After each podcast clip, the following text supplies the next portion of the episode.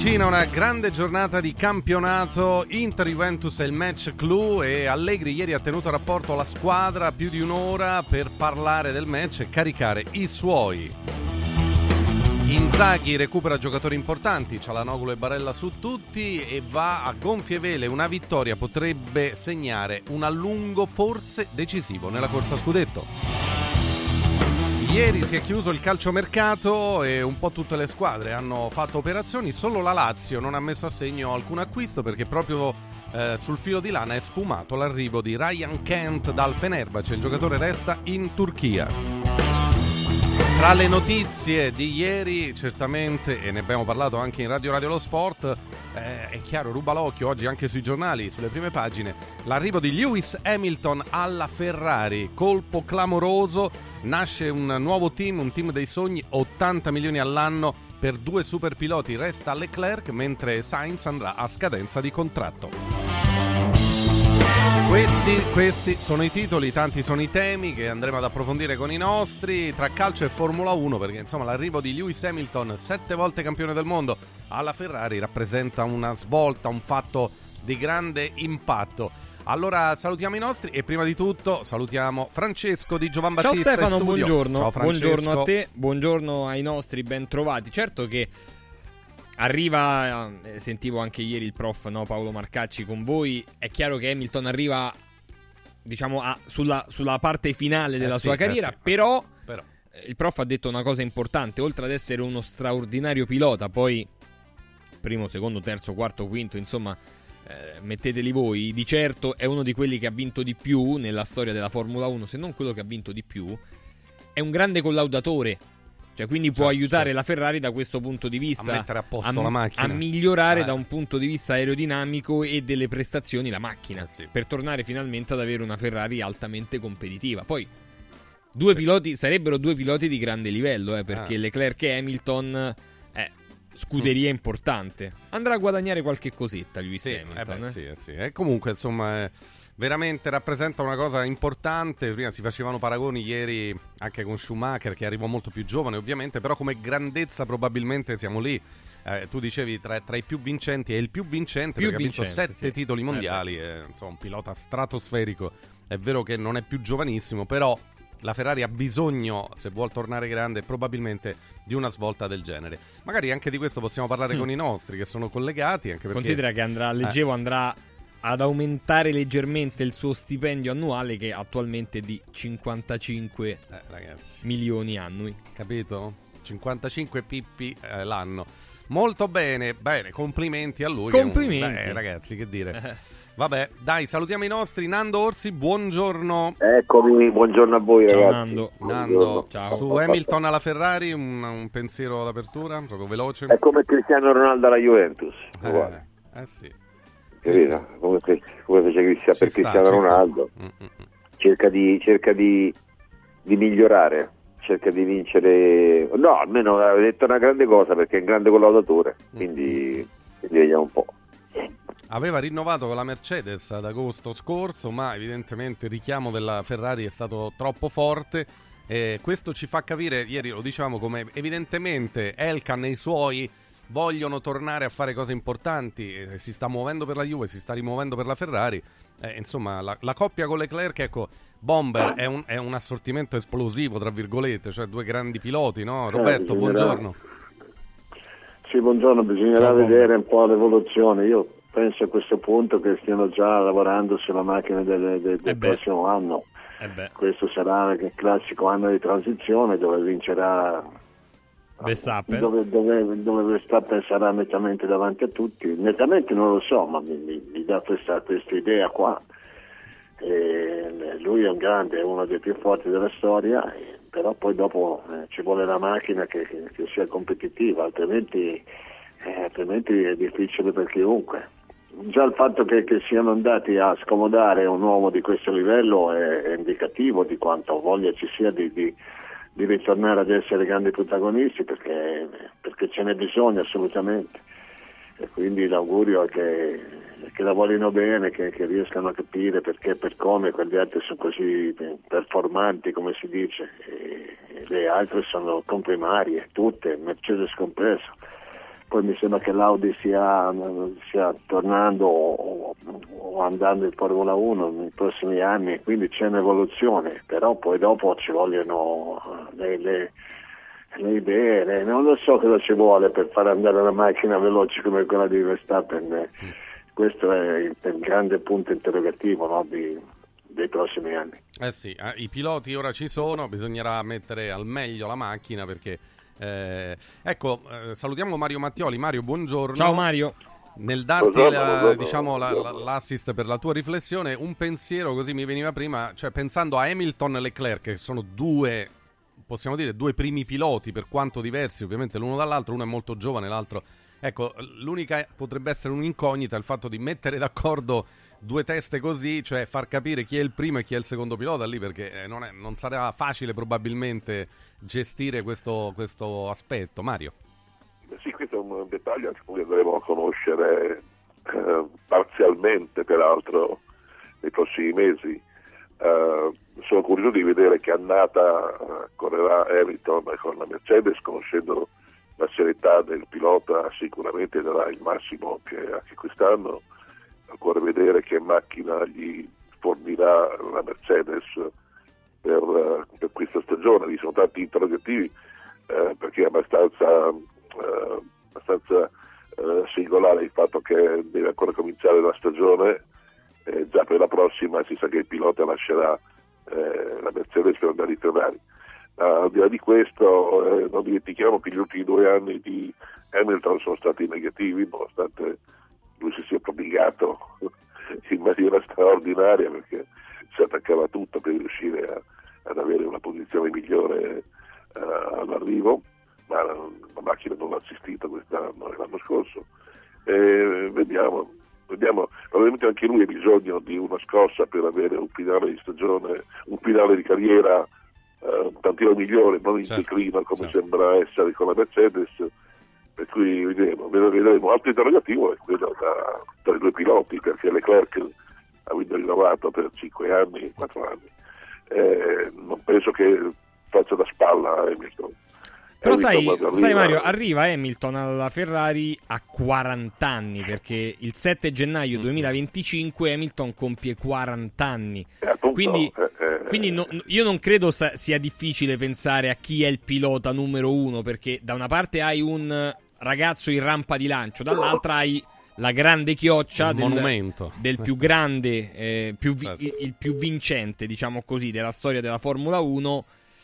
Probabilmente è conscio del fatto che a 40 anni eh, largo ai giovani, no? Si, sicuramente sgomiterà, darà la sua, eh, darà un grande contributo. Tu dici però... è meglio Leclerc mettere in rampa Leclerc, insomma. Perché, per esempio, Mattia ci chiede: Buongiorno, voi fareste vincere il primo titolo a Leclerc o l'ottavo a Hamilton? Ma eh, questo sarà uno dei temi, ragazzi. Eh. Come dice Francesco, giustamente, Hamilton arriva nella fase finale della carriera, l'altro è ha tutto il futuro davanti. Secondo me dovranno essere bravi anche tra di loro, ammesso che sia possibile, insomma, tra piloti coltivare una pseudo amicizia, cioè ra- creare un rapporto nel quale eh, magari dopo le prime gare, se la Ferrari tornerà competitiva, bisognerà capire chi sarà appunto il primo pilota e chi il secondo e quindi se Hamilton avrà ancora voglia di vincere, eh, di essere assoluto protagonista, oppure lascerà ad Hamilton diciamo, la, eh, la, la, la, prima pagina, ecco questo dov- dovrà essere gestito anche da loro, oltre che da tutto il team e da chi ovviamente comanderà in Ferrari. Vedremo, insomma, comunque è un grandissimo colpo, questo farà, farà storia e speriamo che riporti la Ferrari a vincere il titolo mondiale. Per poi avere Verstappen tra qualche anno. Eh, dai, ecco, magari, eh, sì, anche perché è l'altro fenomeno insomma, di questa epoca della Formula 1. Allora, invece, venendo al calcio, intanto ieri si è chiuso il calciomercato di riparazione. Finalmente. Finalmente. Per la Lazio una piccola o grande delusione, non lo so, insomma, non riesce poi ad arrivare a questo mm, giocatore del Fenerbahce, Kent, Mm, Lazio, non ho capito no. perché eh, c'è stata questa frenata. Ho provato a leggere ieri sera, non ho capito se per. Ci sono per, varie interpretazioni. Per eh, pagamenti pregressi che il Fenerbace gli doveva e che non gli ha corrisposto ancora. Non lo so, è stata particolare. Come... Sembra che sia stato il giocatore a un certo punto, forse perché appunto doveva prendere dei soldi che non ha preso. E comunque a. A, non, Bloccare. a far saltare un po' gli accordi perché la Lazio stava chiudendo e no, Io penso fossero già convinti, perché se il ragazzo stava in Italia, Stefano, non credo che... Eh, eh no? infatti. Boh, c'è qualcosa che evidentemente però ha, ha fatto saltare tutto. La Lazio è l'unica squadra che non ha fatto acquisti. Poi le altre, eccolo qua, vede acquisti nessuna, cessioni Basic alla Salernitana. Abbiamo preparato delle schede squadra per squadra, magari le vediamo in rapida rassegna, però intanto sulla Lazio, Nando, nessun acquisto, va bene così? Assolutamente sì, mm. ma meno male che Kent non è venuto, ma meno male, ma, cioè, ma, ma cioè, la gente si arrabbia perché non è arrivato Kent, che sa, nessuno sa chi sia, soltanto perché devo fare un acquisto. Comprare per comprare secondo me era totalmente inutile. Soprattutto un giocatore che negli ultimi tre anni ha fatto tre gol, che secondo me veniva qui e giocava mai. Quindi, cioè, poi secondo me la Lazio non ha bisogno di, di, giocatori, ha bisogno soltanto che qualche giocatore sa e lo faccia giocare meglio. Questo sì, perché, perché, secondo me la Lazio è la squadra che aveva meno bisogno di, di tutti, di, di, qualche giocatore. Ora Immobile non sta bene, ma non è che puoi prendere un attaccante da 20 gol. Chi te lo dà a gennaio? Potevi prendere un esterno, ma un esterno poi dopo per Sarri ci vogliono due mesi per farlo integrare e finisce il campionato. Ma infatti a questo Pedro punto si programmi la prossima stagione, nel senso se ma sai che non, Pedro, non, Felipe... Ma, non, ma, poi, ma, poi, è in piena lotta per, per, per andare a, a, lottare per il quarto posto. Non capisco tutto questo vittimismo, tutta questa cosa. Certo che si può fare sempre meglio, però indubbiamente da qui a... Che mercati, tutti si sono rinforzati, ma chi si è rinforzato? Perché la Fiorentina con Belotti si è rinforzata, ha preso un giocatore, ha preso un centravanti, cioè si sono rinforzati. Non è che eh, io ho visto queste grandi squadre rinforzate a, a, a, gennaio. Si chiama mercato di riparazione perché devi andare a riparare. Il Milan ha preso e ha dato via Pellegrino perché Pellegrino era arrivato al posto di Gabbia. Sì. Adesso Gabbia è ritornato e Pellegrino è andato via. Pellegrino, sì. Al posto Pellegrino, no, quindi vabbè comunque al di là di tutto io dico che la Lazio, alla Lazio non serviva cioè non è che non serviva un, un, giocatore non serviva un giocatore come Kent ma serviva semmai un giocatore che dava che, dava, che poteva essere un valore aggiunto. Siccome a gennaio è difficile trovarne secondo me va bene così. Quindi dice Nando calma perché insomma è sfumato un arrivo che però non avrebbe eh, dato il cambio il cambio passo il cambio tecnico eh, peraltro sta giocando una stagione abbastanza sottotono anche al Fenerbahce dove ha giocato poche partite. Abbiamo visto la schermata anche del Milan, visto che ne parlavamo. Eh, in effetti il Milan con Gabbia e Terracciano, eh, mentre ha ceduto Krunic, Romero e Pellegrino, appunto faceva riferimento Nando. Forse la Juve con l'arrivo di Alcaraz Beh. si è rinforzata. Beh, ti è, Alcaraz e Giallo. Ha preso Giallo, due certo. giocatori. Cioè, però Giallo, sai, magari dovrà aspettare un pochino per essere di nuovo sì. utilizzato. Alcaraz è uno di quei centrocampisti che se sai, c'ha quella sfrontatezza. Eh, uno di quelli che fa gol al Boca con la maglia del Racing di testa, inserimento, si leva la maglia, si mette sotto la curva eh. dei tifosi del Boca e un po' li, li provoca. No, c'ha questo carattere qui. Io sono eh, innamorato calcisticamente di Alcaraz, uh-huh. non da adesso, eh, da, da, quando giocava a Racing. E, e, e, io credo che se utilizzato bene può dare un sacco di soddisfazione alla Juve. Certo, se poi lo dovesse, dovesse pensare al riscatto, il riscatto sono 50 milioni e sono tanti. Però è un ragazzo veramente molto interessante. Molto, molto interessante. Molti hanno criticato proprio questo fatto, cioè eh, la vabbè, valutazione Stefano, eh, capito, considerata un po' eccessiva. Sentivo ieri Gianni Visnati e altri, insomma, dice: Ma com'è possibile? Se mai lo riscatteranno a 50 milioni, in effetti è un investimento pesante, però, però è un ragazzo giovane. Mario, che ne pensi dell'arrivo di Alcaraz alla Juventus? Oltre a Ma come giocatore, come giocatore non, non, si discute, eh, ci sarebbe a discutere, lo state dicendo, il costo del uh, giocatore. Io l'ho seguito in diverse partite perché poi convincevo anche amici e colleghi uh, un po' meno addentro allo sport in generale che Carlos Alcaraz, il tennista d'inverno, sì. si preparava giocando a pallone, dove era altrettanto bravo, per cui seguiamo le partite di Alcaraz, è un bel giocatore, ma certamente 50 milioni per uh, riscattarlo mi sembra una cifra mm, Vabbè, intanto la Juve se lo, se, lo, se lo, gode, tra eh, virgolette, certo. prova intanto, a intanto se lo prende e poi si discute, ecco, esatto. capito? Vediamo anche come andrà, no? La... E vediamo come si inserisce nel calcio italiano, perché poi certo, certo. Eh, il calcio italiano è tutta un'altra cosa, insomma, per certo, cui è tatticamente diverso, attentissimo tatticamente, eh, tecnicamente forse un po' meno, però vediamo, sono curioso anch'io per, per vederlo nel nostro calcio.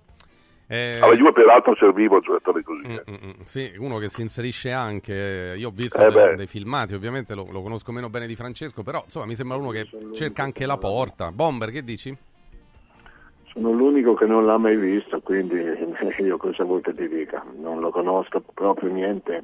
Peraltro giocando una partita a settimana la Juve non so quando è che avrà l'occasione per poter, per poter valutare, no? Perché se hai più competizioni, mezz'ora di qua, mezz'ora di là, io in questo caso avranno già delle referenze positive, eh, perché se devi valutarlo sul campo credo che farà un po' di fatica, almeno all'inizio. Bomber, aggiunto gli piace da... da un po'. Sì, appunto, io pensavo proprio a questo, perché è un calciatore che probabilmente è il direttore sportivo della Juventus, che già seguiva da tempo e quindi avrà già la sua idea precisa su, su un calciatore che che ti costa veramente una cifra molto alta e quindi staremo a vedere. Io credo che la Juve adesso abbia altri pensieri, cioè quello di, di, di recuperare al meglio quelli, quelli disponibili e trovare il modo di vincere a Milano fra qualche ora. Se, se ciò non avvenisse o addirittura dovesse perdere, allora magari eh, si apre una, una, un'altra stagione, nel senso che allora sì, magari tra qualche settimana tu cominci a testare veramente questo calciatore per capire se può essere il dopo Rabiot, se la butto lì per cercare di, di, di, di guardare un po' oltre. La Juve ha un problema, eh, diciamo, con, con eh, mi pare, con il rendimento di Miretti, che insomma è un giocatore che sta dimostrando dei limiti importanti e siccome è deputato spesso a fare quel tipo di lavoro, cioè anche gli inserimenti, ma non segna mai e quando arriva davanti alla porta sembra sempre che gli stia per crollare il mondo addosso, probabilmente lì ecco, mm. c'è bisogno di un giocatore un po' più sfrontato, eh, che vada dentro con un po' più di cattiveria a cercare il gol, perché insomma Miretti con tutto il rispetto, è un giocatore che non credo che in questo momento insomma, sia da Juventus, infatti la Juve ha provato anche a darlo alla Salernitana o da qualche altra parte, ma per il momento resta, comunque resta in organico, è un giovane, magari potrà, potrà ancora crescere. Um, ecco, Bomber, restiamo un attimo da te perché vogliamo chiederti un parere anche sul mercato della Roma che porta a casa comunque l'ultimo è Baldanzi, prima Angeligno, mentre ecco qua, vediamo, fa, fa partire Vabbè, era arrivato anche Uisen, ma già l'abbiamo visto giocare. Solbakken, Belotti e Kumbulla le cessioni. Che giudizio dai di questo mercato della Roma, mercato di gennaio? No, no, ma è completamente stravolto rispetto a, all'andamento de, de, de, degli, ultimi, degli, ultimi, periodi, degli ultimi anni, si può anche dire, perché siamo passati da, da svincolati a, a prezzi esagerati, da giocatori in condizioni fisiche non ottimali a dei giovani, a un giovane veramente, non dei giovani, a un giovane di grande prospettiva e quindi viene ribaltato totalmente quello che, che, è, stato, che è, stato, fino adesso e è assolutamente positivo solo l'idea di, di, di, pensare a questo ragazzino che è molto forte, che ha tutte le caratteristiche per, per diventare un, un, un, grande calciatore. E non ti aspettavi no, che la Roma così condizionata dal third play e quant'altro potesse, evidentemente ci si sbagliava, aspettavano soltanto l'occasione giusta e credo che, che, che l'abbiano colto il volo, anche se poi dopo eh, bisognerà anche lì vedere no? eh, l'inserimento, la grande città, la grande squadra e quant'altro, però eh, è, è, già, è, già, un'idea che, che, a me piace molto rispetto a, a giocatori che ti costano delle cifre spaventose su cui non, non, hai nessun tipo di prospettiva se non quella di un prestito annuale eh, e questo è un po' il limite de, della Roma di questi anni. E vedremo, vedremo ovviamente adesso l'impatto anche che avranno in campo questi, questi, giocatori. La Roma giocherà lunedì contro il Cagliari in casa, la Lazio domenica va a Bergamo, eh, ma il match clou, quello eh, diciamo, che catalizza un po' l'attenzione, è quello che si gioca domenica sera a San Siro, Inter-Juve. Ilario ieri ci ha detto che andrà a vedere la partita sì. a Milano perché insomma questa è la partita, storicamente Inter-Juve è sempre una partita diversa dalle altre, la grande rivalità degli ultimi anni la rende ancora più accesa no? e interessante. Eh, come ci arrivano le due squadre? Eh, diamo proprio un primo pensiero su Inter-Juve. Eh, Mario Mattioli, ripartiamo da te. La Juve può andare a fare il colpo a Milano e se sì come secondo te? In che modo? Giocando come?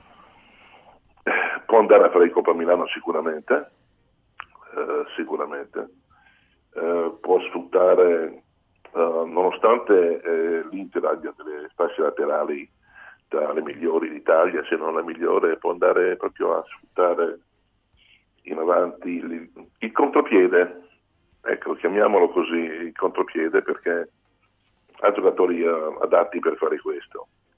Uh, sfrutta soprattutto Vlaovic che è tornato a essere Vlaovic. Non so se giochi la Chiesa, ma il Diz uh, può supportarlo tranquillamente.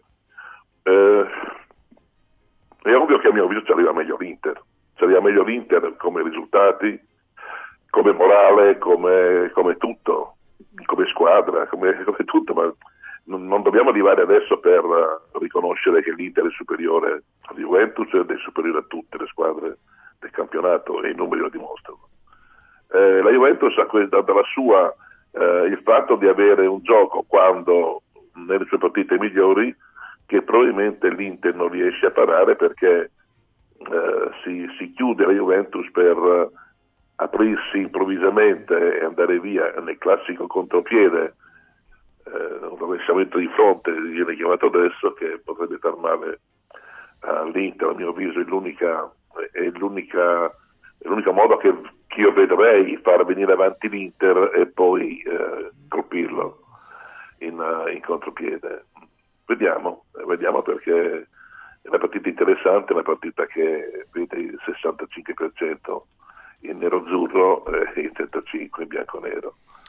Quanto, quanto, decide o può decidere Nando nella corsa scudetto la partita di domenica sera? Per alcuni è già proprio lo snodo cruciale del campionato, altri invitano alla prudenza ricordando che l'Inter già no, un paio di stagioni fa era in vantaggio netto sul Milan e poi si fece riprendere. Tu che ne pensi?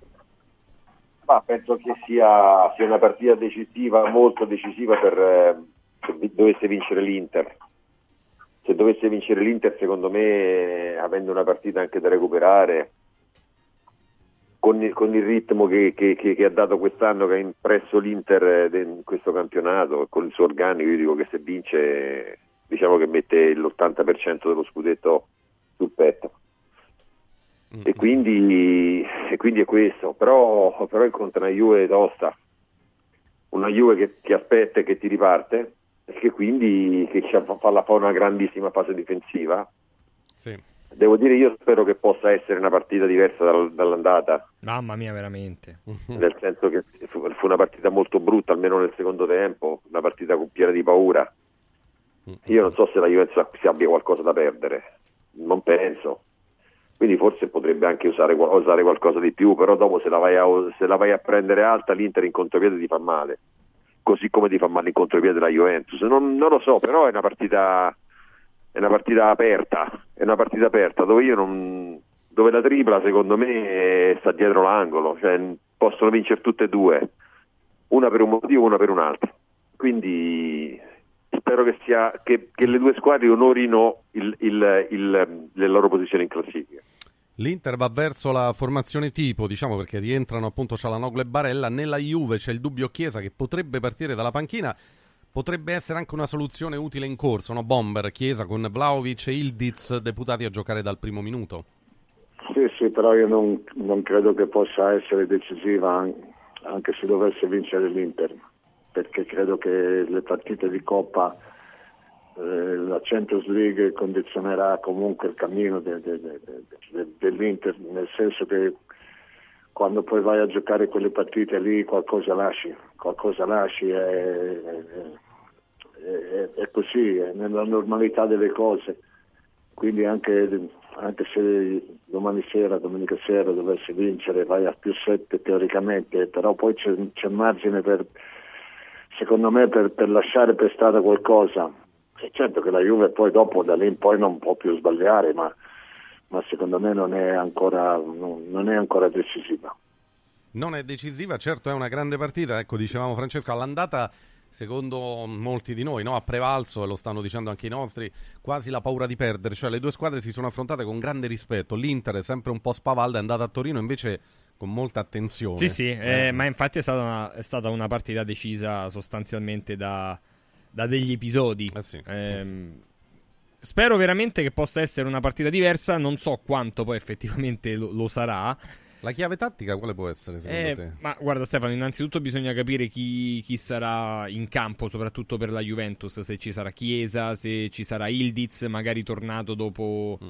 quella piccola punizione che ha avuto, tra virgolette, con l'Empoli.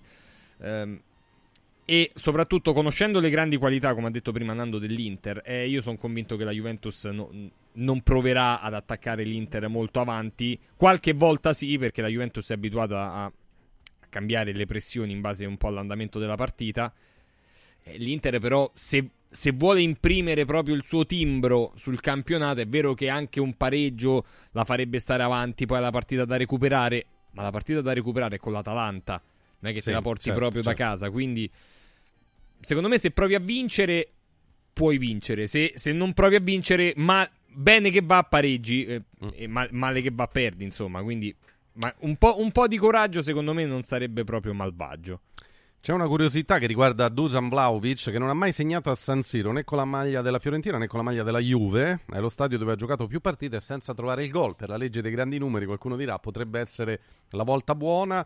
Eh, l'arbitro è Maresca, la designazione ha fatto un po' discutere. Non so, Mario, Bomber, Nando, se sulla scelta arbitrale insomma avete qualche osservazione da muovere perché ci sono state parecchie polemiche no? sul fatto che non ci sia Orsato, per esempio, ma Orsato sappiamo che insomma, non, non, non, può arbitrare questo tipo di partita perché mh, mm, ci furono eh, delle prese di posizione forti dell'Inter, qualcuno contesta questa, questa decisione. Insomma, l'arbitro certo ha un bel compito, eh, deve stare molto attento perché avrà tutti gli occhi addosso, ma Soprattutto dopo l'arbitro ombra, Stefano. Dopo eh. l'arbitro ombra, sì.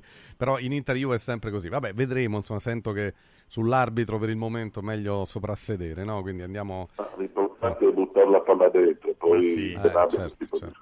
È giusto, è giusto.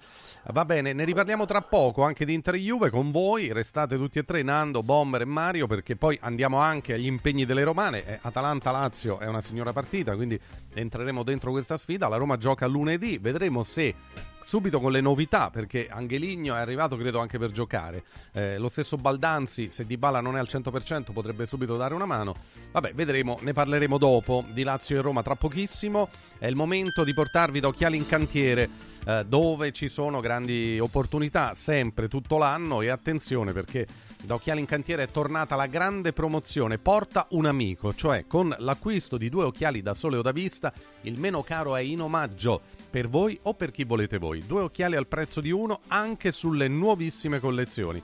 Da approfittarne subito andate negli store di Occhiali in Cantiere a Capena, Colleferro, Frosinone. Fate felici voi stessi, ma anche un vostro amico, una vostra amica. Eh, andate sul sito occhialincantiere.it dove trovate tutti gli indirizzi e i riferimenti, ma andando di persona è ancora meglio perché avrete vasta scelta sugli occhiali da vista o da sole. Ne prendete due e uno praticamente è in omaggio anche sulle nuovissime collezioni. Poi attenzione, se andate sul sito, date un'occhiata, è il caso proprio di dirlo, alle date per prenotare le visite gratuite con l'ortottista, il contattologo e lo specialista. Eh, su occhialincantiere.it i numeri di telefono per prenotare le visite perché vanno prenotate, eh, ma sono assolutamente gratuite. occhialincantiere.it è il sito. Adesso vi porto da Villa Mafalda. Villa Mafalda è un punto di riferimento, un'eccellenza eh, per la sanità nel Lazio e in Italia. Come sapete, con l'Attack Cuore abbiamo inaugurato una serie di eh, opportunità da rivolgere a voi che siete i nostri ascoltatori eh, e soprattutto mm, partono in questo periodo le giornate della prevenzione maschile a Villa Mafalda. Allora attenzione perché solo per un numero limitato di ascoltatori di Radio Radio c'è l'ecografia prostatica più l'analisi del PSA a soli 60 euro. Prenotare è semplicissimo perché l'appuntamento si prende sul sito www.villamafalda.com. Ecco, se ci guardate in tv o nell'applicazione video, eh, sulla home c'è prenota una visita, scarica il tuo referto online. Bisogna cliccare lì, poi eh, andiamoci dentro, cliccare su cerca prestazioni. Ecco, cerca prestazioni.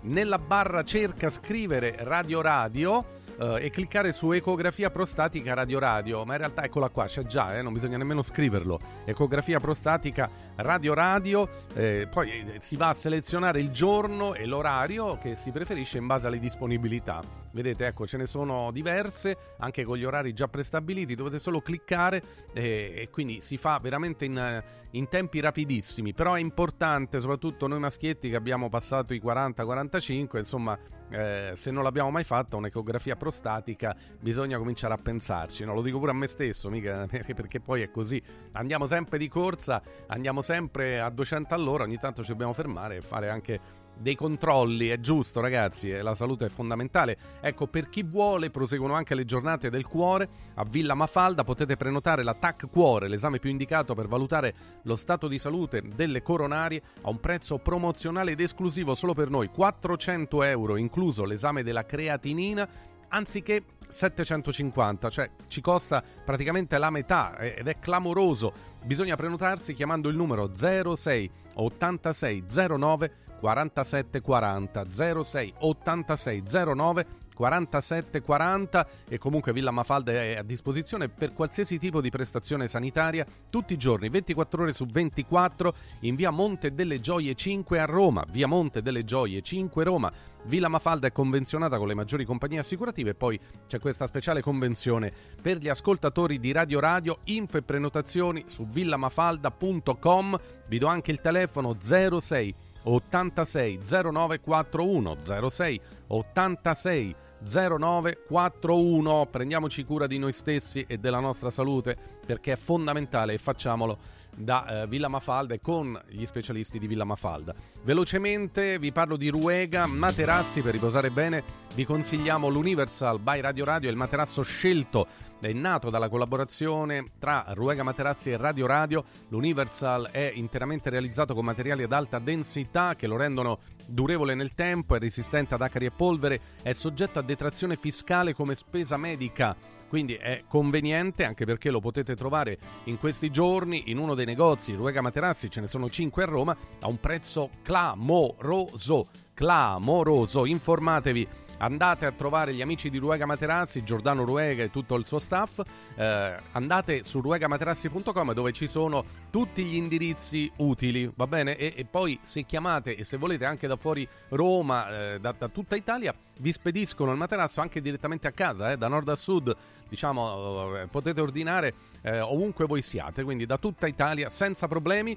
Adesso chiudiamo facendo un salto a Mauris. Eh, andiamo. Mauris, il numero uno del risparmio per la casa e la famiglia. Allora, allora, Mauris, Mauris eh, sta preparando un grande carnevale. C'è un vastissimo assortimento di maschere, di costumi, di accessori eh, per gli adulti e per i più piccoli. C'è tutto un reparto dedicato al carnevale, coloratissimo. E poi, visto che siamo in un clima abbastanza festaiolo in questi giorni, eh, c'è un nuovo volantino che prevede sconti eccezionali su un sacco di prodotti. Faccio degli esempi. Dash liquido lavatrice 45 lavaggi 7,99 euro. Vileda Turbo Smart 19,90 euro. Lo stendino in acciaio 18 metri di stenditura 6,99 euro. E poi come dicevo andate a vedere il reparto dedicato ai costumi e alle maschere del carnevale perché ragazzi è qualcosa di veramente eccezionale. C'è di tutto di più tanti prodotti, tante opportunità, massima convenienza e massima qualità. In tutti i punti vendita Mauris in tutta Italia. Per saperne di più basta andare sul sito mauris.it. Mauris. Mauris, il numero uno del risparmio per la casa e la famiglia.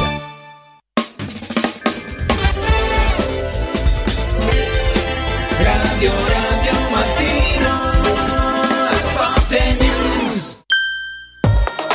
Diego, uno di questi giorni vorrei venire da Occhiali in Cantiere. Ma cosa devo portare? I vecchi occhiali, una prescrizione, che cosa? C'è solo una cosa che devi fare. Porta un amico. Da Occhiali in Cantiere per tutto il mese di febbraio vieni accompagnato da un amico, scegliete due occhiali, sia da vista che da sole, e il meno caro lo avrete in omaggio. Wow! Occhiali in Cantiere, qualità, convenienza e amicizia. Vediamoci da Occhiali in Cantiere, Capena, Colleferro, Frosinone.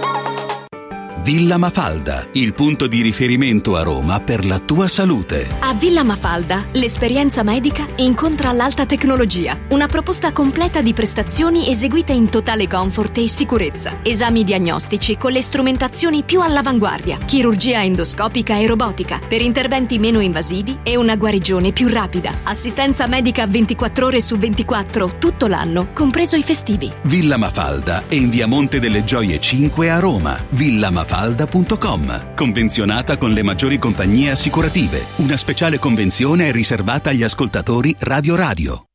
Parte la Golden Week di Universo Oro, la settimana degli affari d'oro. Solo per una settimana Universo Oro acquista il tuo oro usato con una quotazione straordinaria di 42 euro al grammo, solo fino a sabato 3 febbraio. 42 euro al grammo netti, senza commissioni con pagamento immediato. Blocca subito il prezzo. Chiama l'800 13 40 30.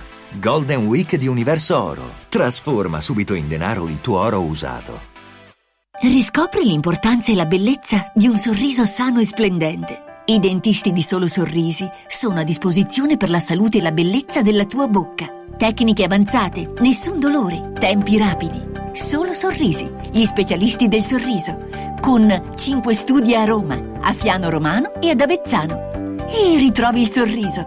858 69 89 solosorrisi.it hai l'assicurazione in scadenza? Chiama Mondopolizza. I migliori prodotti assicurativi al prezzo più basso del mercato grazie agli accordi con le primarie compagnie assicurative.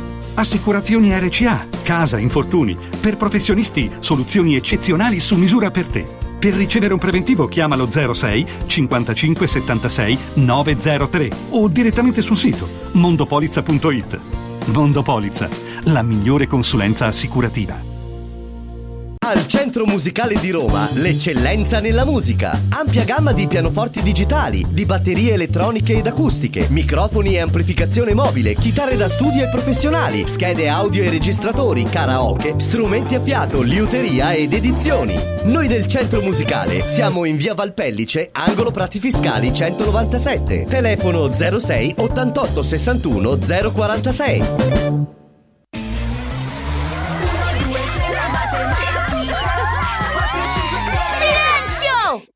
Carnevale, tutti a Cinecittà World! Sì!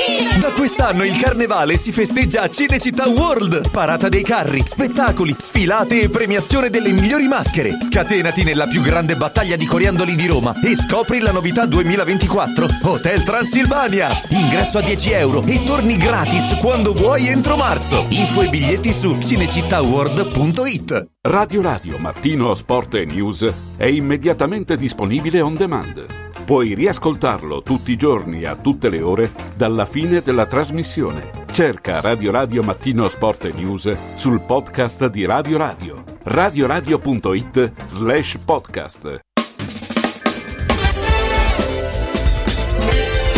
Radio Radio Mattino Sport e News Anche Lazio-Atalanta, anzi Atalanta-Lazio Eh, realtà, tanta roba, è sì. una partita importante. Eh, anche l'Atalanta è una di quelle che ha fatto meno sul mercato, ha preso Ian, Mhm. eh, un altro difensore da mettere lì e spera, ecco, nel recupero 100% di Scamacca da qui alla fine della stagione, a El Bilal Touré che ancora non si è visto ma che piano piano si sta, si sta allenando. Mancherà ancora Lukman perché è impegnato in, in Coppa d'Africa.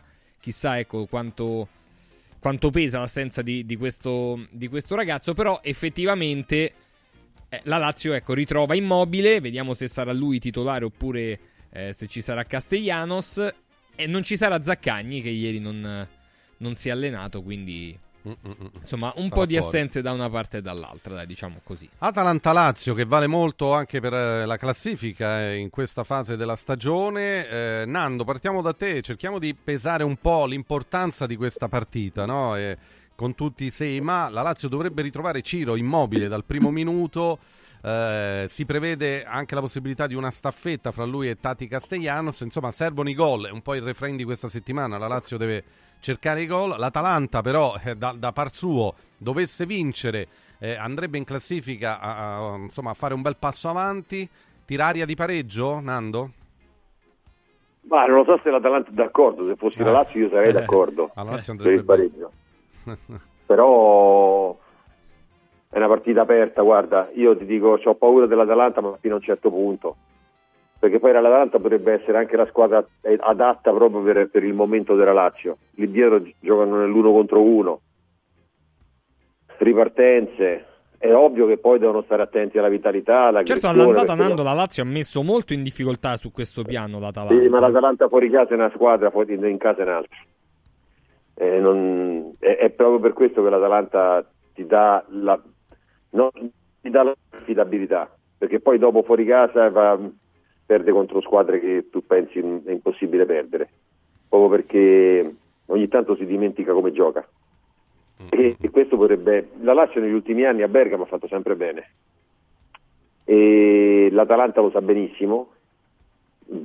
E quindi bisogna vedere perché è una, una partita aperta, secondo me. E, io sono fiducioso.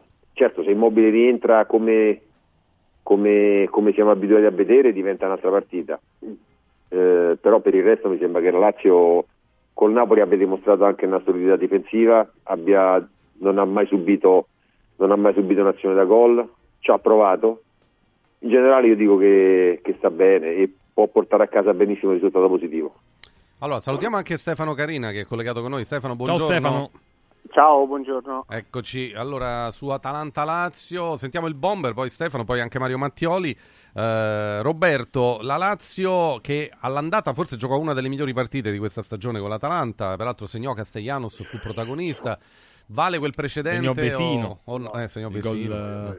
No. no. Se, se, analizziamo un attimo la partita con Napoli ti, ti, ti, ti accorgi delle difficoltà no? che ha avuto la Lazio a trovare delle soluzioni in avanti per scardinare. No? Qui non c'è da scardinare, c'è però una squadra davanti che ha una qualità importante che sta ritrovando i suoi calciatori e che, che, che, che ritrova anche un identikit no? di, di, di di squadra che Gasperini sa dare con grande, con grande, io penso che Gasperini sia veramente l'allenatore giusto per l'Atalanta perché valorizza tutto quello che gli passa per le mani e ti dà anche la capacità di, di, di giocare per, per, i primi posti e quindi io credo che l'Atalanta vorrà vincere vorrà vincere perché? perché nel DNA della squadra ma salvo poi rischiare anche eh rispetto alla partita con Napoli credo che la Lazio potrà sfruttare eh, tra virgolette gli spazi che, che, che, che, la squadra di Gasperini lascia però deve anche trovare il modo di recuperare al meglio i suoi calciatori migliori. Che l'anno scorso hanno fatto la differenza che quest'anno purtroppo per loro, loro non la fanno e questa è la domanda che dovremmo fare a Sadi perché, perché i giocatori che, fa, che, che, l'anno scorso Zaccagni e Felipe su tutti quest'anno sono così fuori, fuori condizione? Non fuori condizione non lo so ma non, il mercato della Lazio è stato fatto a giugno e, sì. e quindi eh, in tutto questo periodo evidentemente non, non sono riusciti non, a trovare una chiave di lettura per, per cercare di riportare la Lazio a livello dell'anno passato. Ieri ci dicevano i nostri, anche proprio che lavorano sulla Lazio, che Rovella potrebbe, potrebbe restare fuori, anche se vedo lo, lo mettono in formazione, quindi forse proveranno a recuperarlo fino alla fine. Uh, Stefano Carina e Mario Mattioli su questa sfida. Nell'Atalanta Scamacca e Decatelare la coppia d'attacco, insomma con l'ex Milan che sta trovando continuità di, di impiego e di rendimento, sta giocando una buonissima stagione Beh, eh, quest'anno, sembra proprio... un altro. Eh, quindi... Ma meno male. Eh, eh, eh sì. Per quanto, riguarda, per quanto, riguarda, la partita, secondo me eh, io non sono d'accordo con Roberto, ci sono delle squadre che si incastrano meglio con, con altre ad esempio la Roma di Murigno quando giocava con l'Atalanta faceva sempre buone partite.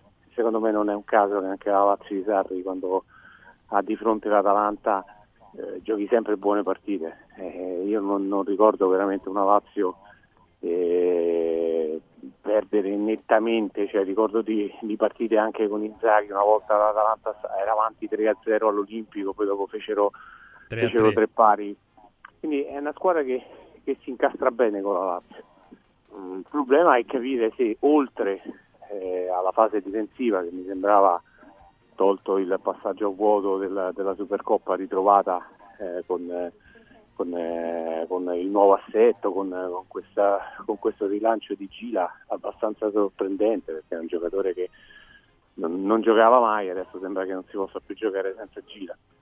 E oltre all'assetto difensivo la Lazio ritrova qualcosa là davanti. E lì davanti Roberto dice non si capisce perché i due esterni. Secondo me una spiegazione ci sta Roberto, è anche molto semplice. Non a caso che sono i due giocatori che dall'inizio dell'anno sono andati a bussare per, per il rinnovo. E il rinnovo non c'è stato.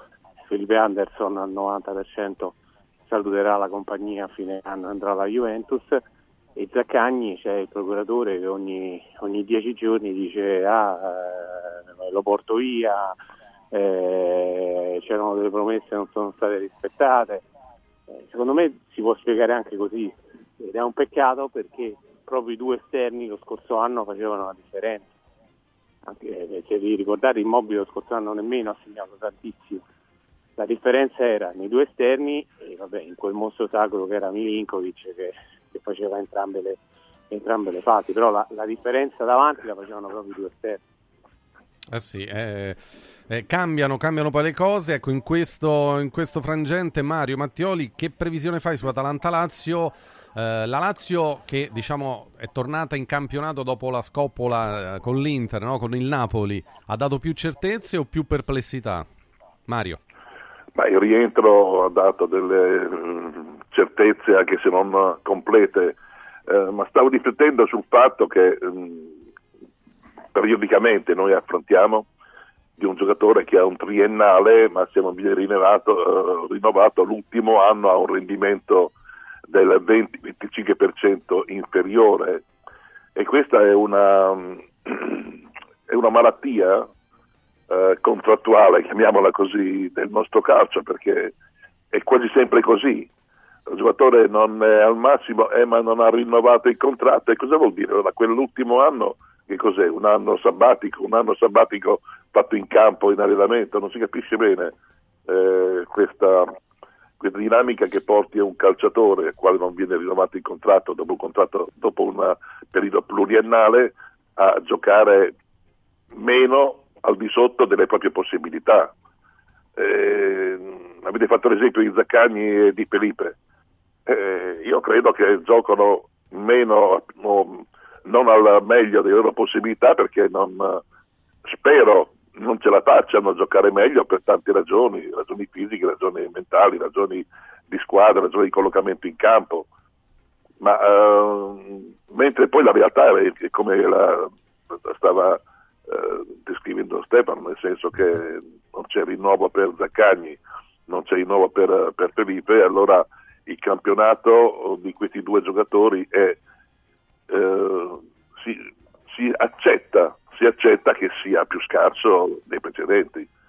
Ma non so, questa è una, è una, dinamica che io faccio fatica a capire. Eh, tornando alla partita, io credo che comunque sia una partita c'è una bella partita nella tradizione di Atalanta-Lazio. Una bella partita perché hanno fatto sempre divertire le due squadre.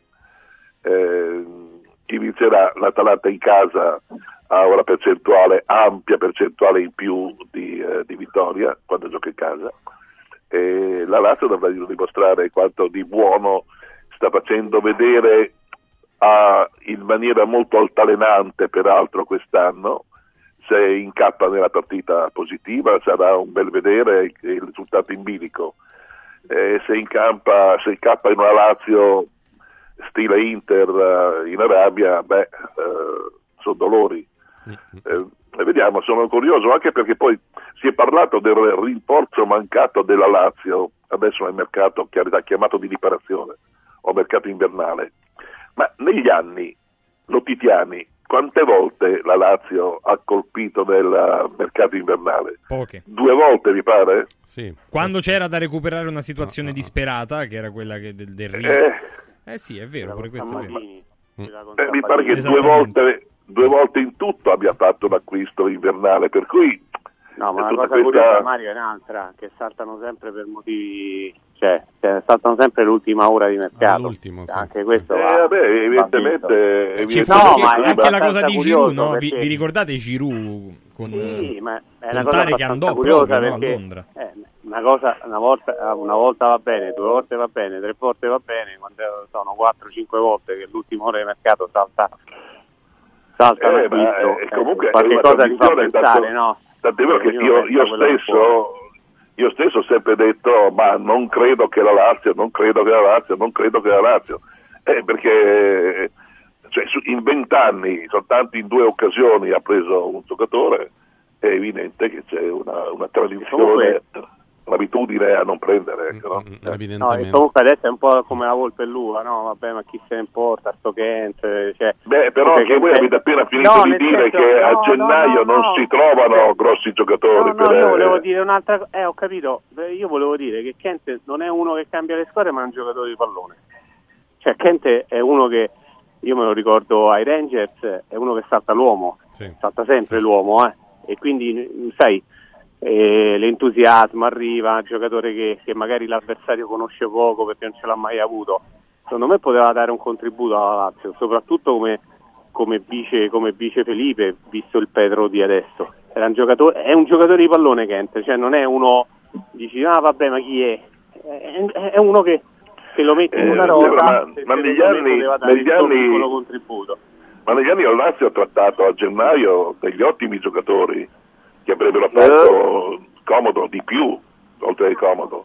Eh, però poi non si è mai concretizzata l'operazione, evidentemente c'è una dinamica aziendale che tira in questo senso, perché non possono essere soltanto possibilità economiche, perché la Lazio per sua fortuna non ha problemi economici, anzi eh, no, no, certo. in Europa è una delle tre squadre migliori, per cui Vabbè, comunque, insomma, eh, la Lazio ha mantenuto la sua intelaiatura. Ecco, invece la Roma ha messo dentro eh, due, due, innesti, Angeligno e, Diba, eh, sì, Dybala, e Baldanzi, che però eh, viene piccolo il piccolo di Bala. Eh, Nando, tu che, no, giudizio, Nando, che giudizio dai del mercato Roma? Visto che sulla Lazio ti sei espresso e hai detto sì, Kent non è arrivato, ma per te, insomma, è l'ultimo dei problemi. Invece sulla Roma che mette dentro un esterno e un giocatore giovane, ma di, di, di grande talento? Ma la Roma ha fatto un gran bel mercato, tra acquisti e cessioni ha fatto un gran bel mercato, nel senso per quello che si poteva fare, è andata a prendere un ragazzo finalmente italiano su cui investire e di questo, di questo eh, ne sono contento perché, perché, quando investi, soprattutto una società come la, una squadra come la Roma alla quale piace molto, piace molto le, le, lo straniero, invece è andato a prendere il ragazzo che, che secondo me prospettive. Poi dopo io non so se si può affermare subito se la maglia della Roma pesa, Empoli è una cosa, Roma è un'altra, sicuramente sì, però come qualità, come qualità ci sono. Angeligno serviva uno a sinistra, un mancino più che altro, perché a Roma tutti destri, quindi vediamo un po'. Per il resto poi l'uscita, le uscite l'ha fatto, quindi il mercato io ieri ho dato 7, mm. ma forse sono stato un po', un po' avaro. Potevi alzare un po' il voto, dici? Sì, forse sette e mezzo, perché insomma è una, stata una società che si è mossa bene, mm. che si è mossa discretamente bene, nonostante sia un direttore sportivo a tempo, perché penso non ci sia più da oggi in poi, oppure eh no. sì. Domani, so. domani dovrebbe essere domani l'ultimo dovrebbe giorno. Domani, domani, domani già, già preparato già preparato l'armadietto, ha svuotato. Eh sì. E comunque ecco, ha lasciato con questo mercato eh, due partenze, quelle di eh, Belotti e Kumbulla, sì, anche Solbakken, è vero, ecco, abbiamo la grafica, ma insomma... Già era andato via. Solbakken non so, lo ricorda più nessuno. Ce, ce l'eravamo proprio dimenticato, mentre in entrata Uisen, Angeligno e Baldanzi. Allora, del giovane che arriva dalla Juve abbiamo già detto Bomber con Angeligno e Baldanzi. Arrivano due titolari, cioè possono giocare da titolari no, questi due nella Roma? Tutte e due? Non lo so, non credo. Non, non, non io Angeligno sinceramente non, non però intanto è una svolta se vogliamo dire così, perché sei passato da, dall'usato sicuro, mi viene da dire l'usato sicuro, ma manco per niente perché è insicuro, perché, è insicuro lui è insicuro. Gli ultimi, usati, gli ultimi usati della Roma, vabbè ma lasciamo stare.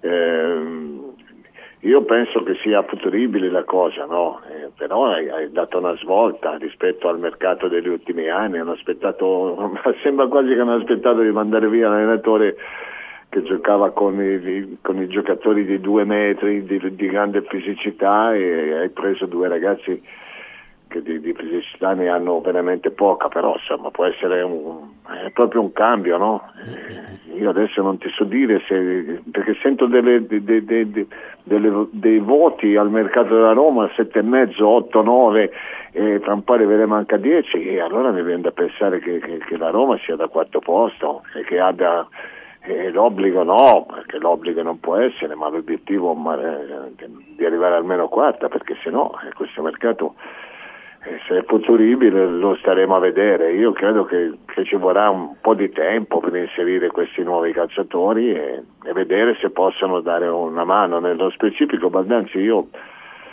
io ho sentito ieri mattina Fabrizio Coe, il presidente, Forza, che lo vedo anche abbastanza spesso e credo che lui ritenga che Baldanzi possa, possa trovare spazio, possa trovare spazio perché è un ragazzo di, di grandi qualità e secondo me non gli ci verrà neanche tanto a, a inserirsi nel gruppo Roma. Mm, mm, mm. Nando, ti piace Baldanzi come giocatore? Sì, sì, sì, a me piace, ragazzo, beh, ragazzo giovane, ragazzo che ha fatto bene, eh, di prospettiva, quindi eh, poi no, non so se diventi di balla, non so se, però, però in prospettiva è un, giocatore, è un giocatore che ha qualità, poi dopo non so se il fisico lo penalizza, non so se giocare alla Roma e non giocare perché non so quante partite farà lo possa penalizzare, comunque la Roma ha preso, ha preso un ragazzo di 20 anni, 21 anni che, sul quale ci si può lavorare bene. L'importante è poi trovare anche l'allenatore giusto, che lo valorizzi, che lo faccia giocare, perché il suo ruolo è un ruolo un po' particolare, il trequartista, che non dico che, che è quasi scomparso, però insomma è, è un ruolo eh, difficilmente adattabile una squadra che gli allenatori eh, non è che gli piace tanto come cosa, però se trova l'allenatore al quale piace un tipo di giocatore così, secondo me ci si può lavorare bene. 20 anni eh, per Baldanzi. Ecco Stefano, Carina, poi sentiamo anche Mario, eh, contro il Cagliari lunedì eh, giocheranno, giocherà Angeligno e Baldanzi parte dalla panchina, cioè ci aspettiamo già un inserimento sì. immediato oppure? No, io mh, mm, voglio capire un attimo anche come sta Angeligno, perché mm. comunque Angeligno sono più di un mese che non fa una partita, e sapete che c'era quella postilla contrattuale sì, sì, dove sì. Eh, appunto mm, se avesse mm. fatto la ventesima presenza contro, con il Galatasaray certo se le sono giocate tutte all'inizio queste presenze eh, se le sono giocate tutte all'inizio perché c'era la, la Champion e lui ha giocato sempre titolare in Champion quindi, eh, e quindi non, per non fargli fare la, la, ventesima, la ventesima presenza alla fine sono, è un mese che non gioca però comunque parliamo di Erleti eh, non è che parliamo di gente sedentaria come noi quindi penso che una settimana di allenamento possa, possa bastare. E, mh, mm, tornando alla domanda che facevate prima, quindi eh, Angelino può darsi, cioè, c'è la possibilità di vederlo al primo minuto, Baldanzi no, Baldanzi entrerà a partita in corso. sulla riflessione, sulla riflessione sul mercato della Roma, eh, per me il voto è alto, ma il voto è alto per un motivo semplice, perché mm, eh, allora, si è partiti con un mercato dove all'allenatore precedente veniva detto che, che c'era un milione per prendere un giocatore e, e, si è preso un ragazzo della primavera della, della Juventus che si è aggregato in prima squadra, tutto quello che volete, che aveva 10 minuti di esperienza in Serie A. Arriva il nuovo corso, nuovo corso voluto dai Fredkin, e che cosa accade? Che un allenatore alle prime armi, leviamo quello che rappresenta De Rossi eh, per, per questa città, un allenatore alle prime armi chiede due giocatori, uno un terzino sinistro e l'altro proprio Baldanzi. Mm. Io ho fatto il nome di Baldanzi, il nome di Baldanzi lo fa De Rossi. E che cosa accade?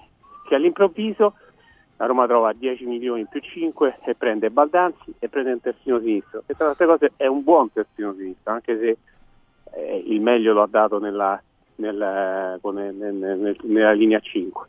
Però comunque è un buon terzino sinistro. Allora, eh, a me questo fa pensare, no? Fa mm. pensare proprio che ci sia stato un cambio di rotta, un cambio di rotta voluto, dal, voluto e studiato a tavolino da, dalla, dalla società. Perché da passare che non c'è un milione per prendere un difensore a spenderne 10 poi dopo c'è stato spiegato sì perché può essere ammortizzato meglio, tutto quello che volete. Comunque la Roma è, è la società che in questo mercato alla fine spende di più, spende di più subito.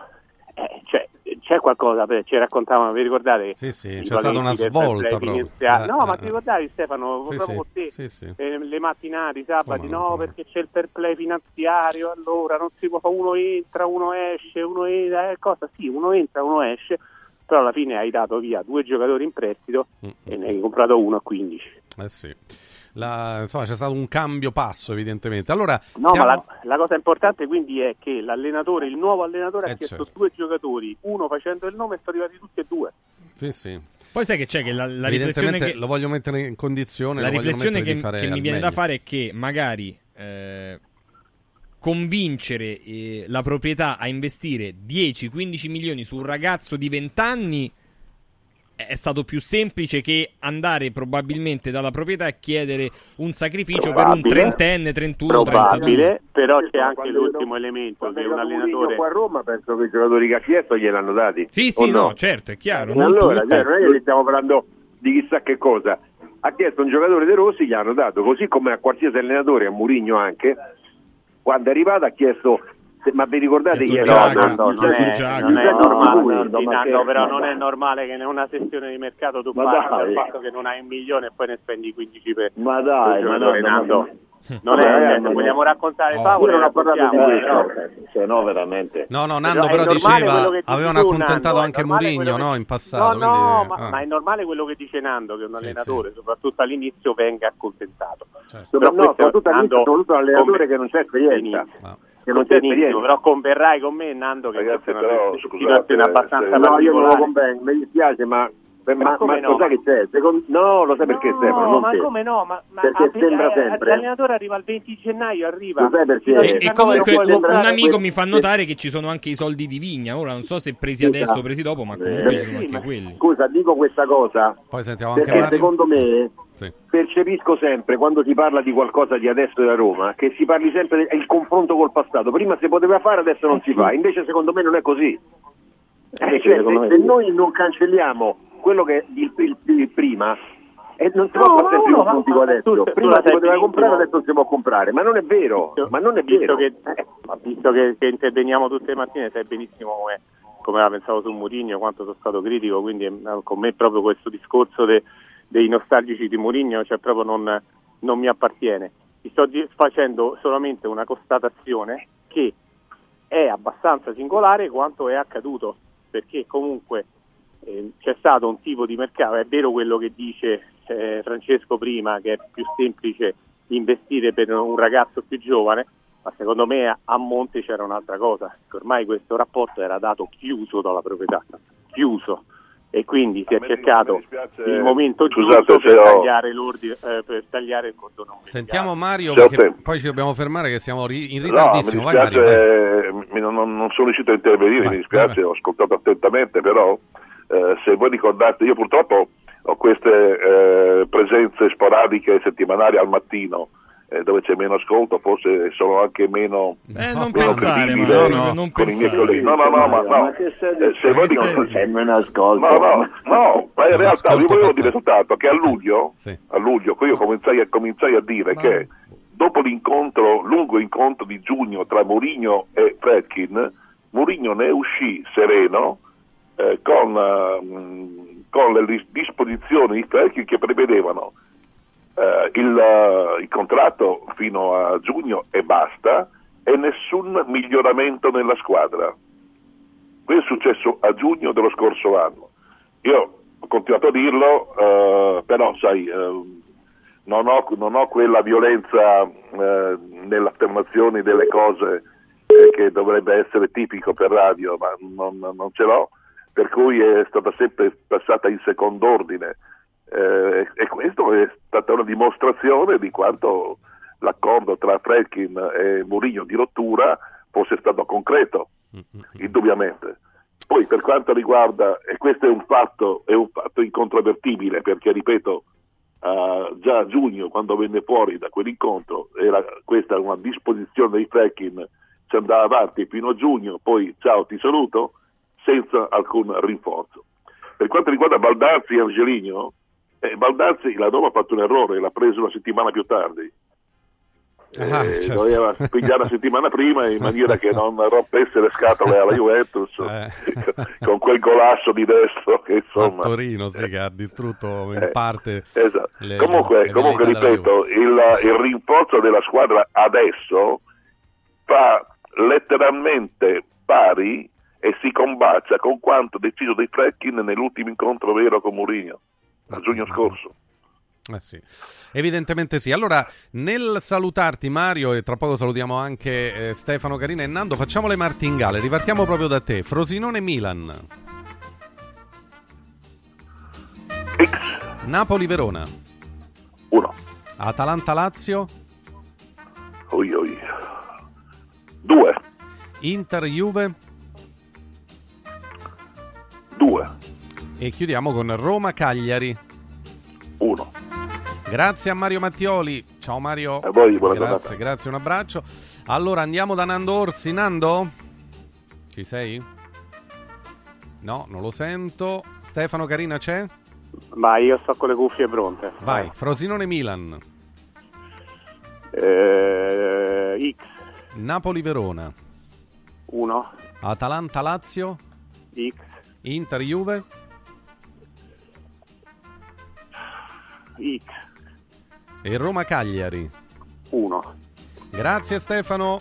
Un Ciao. abbraccio, grazie, buon lavoro. Allora Nando, ripartiamo da te. Eccomi. Eccoci, eccoci. Frosinone Milan. Frosinone Milan 2, Napoli Verona.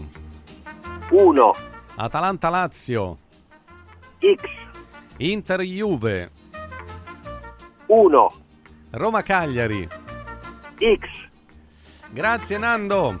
Ciao, Nando. ragazzi. Ciao, ciao, a più Ciao. tardi, a più tardi. Sì, io facevo, mimavo il mio pronostico e è molto simile a quello di Nando, a parte le ultime due gare. Comunque fammi dire Stefano Sì. che poi in Mario Mattioli ha detto una stupidaggine perché in termini assoluti eh, certo. questa trasmissione qui proprio in termini proprio assoluti è la trasmissione più ascoltata della radio. Vabbè, detto Magari questo, Mario ogni ci tanto... avrà una sua idea. Vabbè, Va vabbè, bene così. è così. Prendiamolo per quello che è, insomma, non... Ogni tanto ha questa battuta facile, però lo salutiamo Mario, ma eh, insomma siamo molto ascoltati e ringraziamo chi ci segue già da- dalle prime ore del mattino perché siete tantissimi. Allora veloce dai, un paio di suggerimenti e poi andiamo avanti. Amici in viaggio, è importante parlarne perché questo è il nuovo network di professionisti specializzato negli affitti a breve termine che trasforma il tuo immobile in una fonte di guadagno. Quindi tutti quelli che hanno nel comune di Roma, eh, poi per chi è fuori certamente c'è anche lì una possibilità, ma intanto per tutti quelli che hanno a Roma un appartamento o più appartamenti che sono sfitti, come si dice, no? non sono affittati e sono lì e magari non portano nessun reddito, ecco, invece con amici in viaggio potete avere un vostro reddito eh, dal, dal vostro immobile fino al 400%, eliminando ogni rischio di morosità. Non dovrai preoccuparti di nulla perché pensa a tutto amici in viaggio, dalle pratiche burocratiche all'accoglienza ospiti, alla pubblicazione e alla pubblicità sulle varie piattaforme e poi i report mensili con gli incassi effettuati. Insomma, eh, per cogliere questa opportunità, ecco, se volete eh, affidare i vostri immobili a- ad amici in viaggio, eh, potete chiamare oppure mandare un WhatsApp. Il, il numero è il 351 78 55 995 351 78 55 995. Il sito è amiciinviaggio.it. Amiciinviaggio.it. Eh, il tempo di ricordare il numero di Solo Sorrisi per fare una prima visita, per fare soprattutto prevenzione che è fondamentale per la salute dei nostri denti, della bocca, delle gengive. Vi do il numero verde 800 58 69 89. 800 58 69 89 Solo Sorrisi ai suoi studi a Roma, ce ne sono diversi, ma anche a Fiano Romano e ad Avezzano. Prendete un appuntamento, dite che siete ascoltatori di Radio Radio perché avrete un trattamento di super favore. Andate con fiducia e soprattutto, ecco, fate prevenzione anche per chi non ha problemi di infiammazioni, dolori, ecco, anticipiamoli perché poi quando il mal di denti arriva, ragazzi, è una cosa terribile e con Solo Sorrisi, anche con una visita sola, già sono in grado di dirci eh, qual è lo stato di salute dei denti e delle gengive, che sono fondamentali. Solosorrisi.it è il sito, Solo Sorrisi, gli specialisti del sorriso. Restiamo, restiamo e andiamo avanti senza soluzione di continuità. Alle 9 9 minuti diamo il buongiorno a Furio Focolari. Ciao Furio.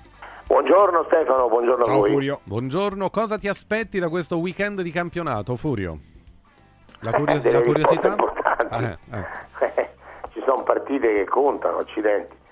Eh, mi aspetto, per esempio dal big match almeno una, una, parti- una bella partita. Ho dei dubbi, ma mi aspetto una bella partita. Eh, mi aspetto un, un risultato positivo della Lazio a, a Bergamo. A Bergamo, mi aspetto la, la continuità eh, della Roma dopo due vittorie, sì, stentate, quello che vuoi, ma vittorie, mi aspetto la terza. Eh, quindi vedi, mi aspetto sicuramente delle cose che, eh, importanti, importanti. La, la, è chiaro che il big match è una partita che ci prenderà tutti quanti eh, dei momenti importanti perché è una partita che potrebbe essere decisiva, ma l'abbiamo già detto un po' tutti, decisiva forse solo se vince l'Inter. Andiamo a salutare il vice direttore della Gazzetta dello Sport, Stefano Agresti. Buongiorno. Ciao Stefano. Ciao, ciao, buongiorno a tutti, buongiorno. La curiosità più grande qual è per questa giornata di campionato? Beh, scontata, dai. Eh, Inter Juve, non voglio, non voglio cercare di essere originale per forza. Inter Juve Mm. eh, decide un pezzo di stagione, un pezzo di campionato. Più che altro decide se la seconda parte del campionato esiste oppure se, se forse non esiste nemmeno, come è successo l'anno scorso. Io credo che sia veramente una partita chiave, eh, come diceva Curio, una partita chiave se vince l'Inter. Eh, ma, ma in qualche modo anche, anche se non vince l'Inter, perché vuol dire che sarà battaglia fino alla fine. Quindi è sicuramente...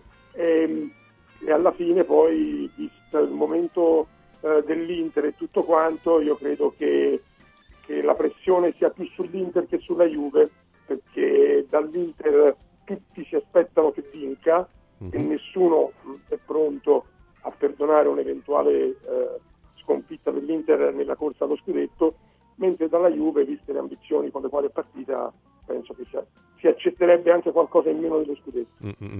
Oh, la giornata si apre ufficialmente questa sera eh, con eh, la partita dello stadio Via del Mare Lecce-Fiorentina per arrivare a lunedì con Roma-Cagliari. Allora col Bomber e poi con Gianni Visnadi cambiamo un po' la domanda, cioè oltre Inter-Juve che cosa offre questo turno di campionato? Roberto Pruzzo? No, ma io, io ti dico che io mi aspetto partite di attesa. Mm, non credo che sia ancora il momento di, di scoprire le proprie carte in questo senso. E quindi l'impressione mia è, che è talmente vicine la classifica che, che io non ho l'impressione che una delle squadre o più di una squadra se la vada a rischiare troppo perché ci sono ancora tantissime partite, perché se la Juve non perdesse a Milano per esempio può poi sperare che le partite di centro stolgano qualcosa o tanto alla diretta concorrente. La stessa cosa può valere per, per Atalanta e Lazio, che sono due squadre forti che devono, che devono migliorare sicuramente, ma che non, che non- che non hanno bisogno di correre troppi rischi in questo momento. Il pareggio secondo me potrebbe essere un risultato che, che va bene a tutte e due. Certo poi che la Fiorentina o la Roma stessa eh, o il Napoli hanno, hanno l'opportunità di, di, di rosicchiare qualcosa, ma io non, non ritengo che sia un momento decisivo del campionato. Sentiamo il pensiero di Gianni Visnadi su questo turno di campionato. Gianni, buongiorno. Buongiorno a Ciao tutti. Gianni. Ciao, ciao. E- e, mh, ma la domanda qual è? Quella su fuori dall'Inter Juve? Eh sì, cioè è Perché- chiaro che la partitissima è quella. risposte esatte o, o- o- No, no, quello è il big match e tra poco ci andiamo. Però ecco, io a- credo- a parte Inter Juve ci sono anche altre sfide, no? Ecco, Atalanta-Lazio, il Milan a Frosinone, attenzione perché il Frosinone è una squadra eh, ostica, no?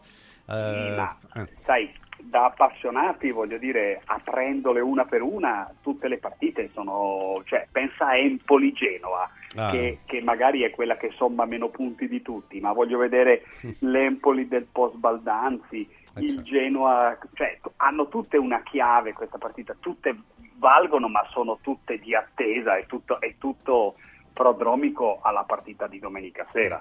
Poi voglio dire, sì, sarà interessante vedere il Milan che non ha fatto mercato eh, in questa sessione come va a casa del Frosinone, che comunque è squadra che ha messo sempre in difficoltà le, le- le- squadre più forti. Il Bologna si riprende, il Bologna corre. la Fiorentina, Belotti, ecco, vediamo Belotti stasera se eh, entra, gioca, segna, chi lo sa, il Lecce non è che può continuare a perderle tutte, voglio dire, tutte le partite hanno un che di interessante. Eh, domenica c'è Napoli, Napoli-Verona, scontata la vittoria del Napoli, Verona, voglio dire, spero che Baroni riesca a metterne insieme 11 maggiorenni, potercela fare a, a, a giocare, gli hanno venduto 14 giocatori, credo che sia un caso senza precedenti nella storia eh, del, del mercato invernale di solito ci si rinforza e c'è invece chi si è indebolito. Ah, sì. eh, la corsa del toro del nostro amico Sanabria, eh, mm.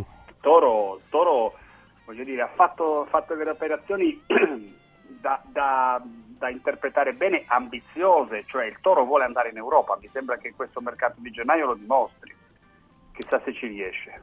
Insomma, gli spunti non mancano, ma è chiaro che appunto poi tutto è prodromico, come dice Gianni giustamente al big match di domenica sera. Inter-Juve vale un pezzo di scudetto, capiremo quanto grande, insomma, anche a seconda di come le, le due squadre affronteranno la partita. Prima dicevano alcuni dei nostri, ecco, vista in chiave Juventus, no Furio? È chiaro che se la Juve va lì a, a, a giocare, diciamo all'attacco, a parte che lo fa raramente, però ci ha abituato anche ultimamente a partire magari un po' più lanciata, no? I primi minuti cerca di subito di scardinare le difese avversarie, certo con l'Inter rischi perché ogni volta che una squadra si sbilancia l'Inter poi in ripartenza ti frega, quindi forse l'unico modo per affrontarla è quella di aspettarla e basta, e in questo la Juve è brava, almeno finora lo è stata. Che dici? Ah, dico che questa sera la Juve giocherà, cioè domani, Dopo, domenica, quando sì, domenica, la Juve giocherà, giocherà, da Juve, da Allegri, non, non, ci penso proprio io all'idea che la Juve possa cominciare aggredendo l'Inter, ma per l'amor di Dio no, non credo.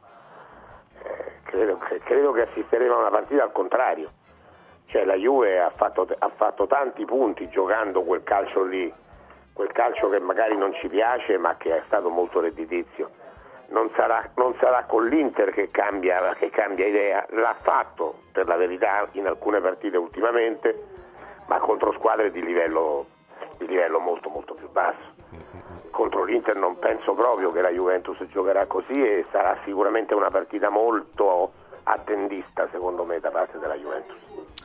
Eh, Stefano Agressi si rivedrà Ildiz dal primo minuto con lui Vlaovic mentre Chiesa dovrebbe partire dalla panchina. Potrebbe essere la mossa giusta diciamo da, da, da giocarsi in corsa. nell'Inter invece tornano Mkhitaryan con Cialanoglu e Barella a centrocampo. Cialanoglu e Barella erano squalificati a Firenze quindi diciamo è un po' la formazione tipo quella che mette in campo l'Inter.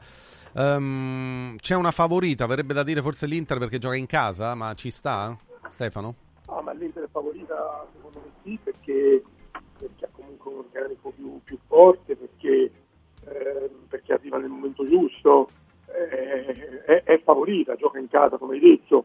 Eh, io non so se giocherà Indiz o giocherà Chiesa, io voglio, questo, su questo mi rimane un dubbio, perché io credo che Indiz se lo possa anche magari eh, tenere per, per la parte finale dell'incontro, non mi stupirei per niente se se Allegri facesse questo, se Chiesa riesce a giocare anche, anche un'ora, eh, quindi potrebbe anche partire Chiesa. Io francamente non credo, noi abbiamo nella mente secondo me eh, la, la, seconda parte dello scontro diretto dell'andata, quando sull'1-1 poi l'Inter ha tenuto palla e non ha mai tirato in porta e la Juve l'ha aspettata, ovviamente senza nemmeno provarci.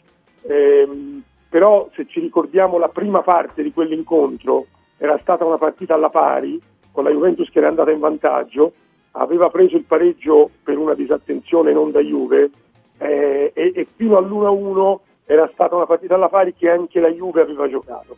Io mh, sono sicuro che, che, che, la Juve abbia eh, du, due possibilità di fare la partita, due piani di fare la partita, uno di attesa, ma, ma penso che, che, giocherà anche l'incontro, non può pensare, Allegri è troppo esperto, troppo eh, scalzo per pensare che va a San Siro, si mette dietro e resiste 90 minuti perché non, non, è possibile. E comunque può capitare che tu prenda gol e la partita tu la debba fare, per cui io mi aspetto, mi aspetto che la Juve la partita sia pronta anche a giocarla, non soltanto a fare una partita d'attesa, se no pensiamo che la Juve sia, eh, non lo so, eh, una squadra degli anni 60 che va dietro, tira, tira la riga sul campo e appena un avversario passa, passa quella riga o, o, prende l'avversario o butta via il pallone. Io penso che non sia così. La Juve è una squadra eh, però, che, che gioca. Qualche volta l'ha fatto. Eh, 15 da giocare così la Juve. Eh. Mi ricorda a Firenze, no, mi ricorda a Monza. No, alcune partite le ha giocate, alcune, alcune no, partite 15, ti ho detto 15 su 22, se adesso io no, no, ma non, non è che ho fatto un calcolo, eh. No, non le ha giocate, secondo me le gioca così in base a come si mette l'incontro. Eh, secondo me eh, poi noi ora c'è anche un po' eh, di, eh, cioè ti ripeto, quell'Inter Juve che è passato per il grande catenaccio della Juve, eh, ma l'Inter non ha, avuto, non ha avuto la forza di tirare in porta sull'1-1, non ha voluto rischiare niente sì, vero, per, perché l'Inter non ha creato niente, perché non ha voluto rischiare niente. E, e, e ti ripeto che fino all'1-1, se vai a rivedere quella partita, la Juve la partita l'aveva giocata. Cioè io non, eh, ti ripeto, eh, secondo me eh, la Juve è una squadra che ha una eh, impronta difensiva, però c'è anche un po' di letteratura per cui se la Juve difende e un'altra squadra difende sembra sempre che difenda la Juve o di più la Juve. Per cui io non, eh, mi aspetto una partita che la Juve se ha la forza prova anche a giocarla, se ha la forza prova anche a giocarla diciamo rispetto alla prima parte del campionato quando ecco ricordavo Firenze no? e Scesni a fine partita Francesco ti ricorderai fece la battuta dice beh abbiamo trovato il gol poi 89 minuti di sofferenza però comunque abbiamo portato a casa il risultato eh, dice abbiamo sofferto solo per 89 minuti ma a volte, ridendo ma a volte eh. non, è, non, eh. è scegli, non, è nemmeno che scegli no, di fare quelle no partite, certo è chiaro, dagli avversari dipende da poi è chiaro che, che Allegri ha quell'impronta non c'è dubbio e dà quell'impronta alle sue squadre mm-hmm. però ecco non, a volte mi sembra che esageriamo un po' nelle valutazioni di questo tipo sulla Juve. Diciamo che se l'Inter poi Gianni e Bomber prende ritmo e spesso nel corso della partita ha queste fiammate, queste accelerazioni e ti stringe dietro, oppure stare fissi in difesa può essere molto rischioso, cioè non sai mai con l'Inter come ti devi regolare, ci vuole proprio una partita di grande attenzione forse soprattutto. Ecco, ma proviamo a vedere anche dove si può decidere questa partita, se ci sono dei duelli chiave, eh, se è una sfida tra centravanti, se decideranno a centrocampo dove l'Inter, diciamo la verità, ha, ha molta più qualità ora con rispetto di tutti. Sì, rientra Rabbione la Juve, ma insomma il centrocampo dell'Inter è il migliore, credo, in Italia e non solo, no Gianni? Quindi lì non c'è match, credo. Sì, io penso che sinceramente non ci sia match in nessun reparto superiore. Penso che la partita di andata eh, sia un esempio da ricordare, ma non da pensare di eh, necessariamente di rivedere domani uguale, domenica uguale. Eh, credo che però una cosa che può sembrare un paradosso, ma non lo è. La Juventus abbia più possibilità, ho detto tutte queste cose, che l'Inter è più forte, che l'Inter gioca meglio, eh, che Inzaghi è più bravo di Allegri, tutto quello che volete, però... Ma penso che la Juventus abbia più possibilità di vincere questa partita mm. che non quella che non ha vinto all'andata. Perché all'andata, perché è l'Inter che comanda, perché è l'Inter che dà le carte e all'andata mm, Simone Inzaghi si è tenuto nel mazzo, nel, si è tenuto in mano le sue carte migliori non ha mai offerto il, il, fianco alla Juventus. Qui lo dovrà fare per forza perché questa partita la deve vincere, altrimenti valgono tutte le cose che diceva prima Stefano, perché tutti stanno aspettando che l'Inter di Inzaghi, l'Inter eh, predestinata, non vinca per poter, eh, per poter scatenarsi. Ecco, quindi questa partita dovrà vincerla e provando a vincerla potrebbe rischiare di perderla perché il, il contropiede della Juventus, che oltretutto in questo momento è come dire esaltato dalla scoperta di un giocatore nuovo mm-hmm. che nella partita di andata non c'era Ildiz e dalla forma di un giocatore che guadagna sostanzialmente quasi il doppio di, di Lautaro e che è Vlakovic eh, perché parlo che guadagna? Perché parlo dei, dei, dell'aspetto economico? Perché Vlakovic è normale che faccia queste cose, è stato pagato, è stato valutato forte, fortissimo. Quindi eh, Vlakovic più Ildiz possono far male all'Inter. Ecco, per cui l'Inter è più forte, è la mia favorita, ma ha più possibilità di perdere questa partita di molte altre. Ecco, Bomber, eh, tu ti aspetti Ildiz dal primo minuto o Chiesa con Vlaovic? Che forse cambia anche il modo di giocare alla partita, no? Con l'uno o con l'altro, sono, sono diversi, insomma. Ma se Chiesa sta, stasse bene, è un uomo che è in grado veramente di, di, di spezzarti la partita perché ha delle accelerazioni che sono veramente devastanti. E anche il ragazzino quando trova l'uno contro uno è capace di saltarti, crearti superiorità, sono due giocatori che secondo me potrebbero anche, anche giocare insieme, uno da una parte e uno dall'altra e, e, e creare veramente de, de, degli squilibri nelle squadre avversarie notevoli. Se poi Dusan e Vlakovic è tornato ai suoi livelli, la Juventus ha, ha una potenzialità offensiva notevole e quindi l'Inter dovrebbe, dovrà stare molto attenta. La partita di Firenze è indicativa di quanto comunque la squadra sia capace anche di assorbire no? una certa situazione di, di, di difesa. L'Inter è forte sotto questo aspetto e soprattutto eh, se gli apre il fianco per le ripartenze è devastante. Quindi credo che la Juventus adotterà una tattica molto prudente, salvo poi a partita in corso rendersi, rendersi conto delle opportunità e delle possibilità che ci saranno nell'andare dalla parte di là. E vedremo, insomma, una partita che si preannuncia molto interessante. Arbitra Maresca, anche sull'arbitraggio non sono mancate le polemiche. Stefano, si poteva pensare a qualcosa di diverso per dirigere una partita così complicata? Visto che sulle Ma designazioni. sono gli arbitri che hanno occhi, non è che abbia. Ah. Non mi sembra che abbia Collina, Braschi o, o Agnolin. Questi sono gli arbitri.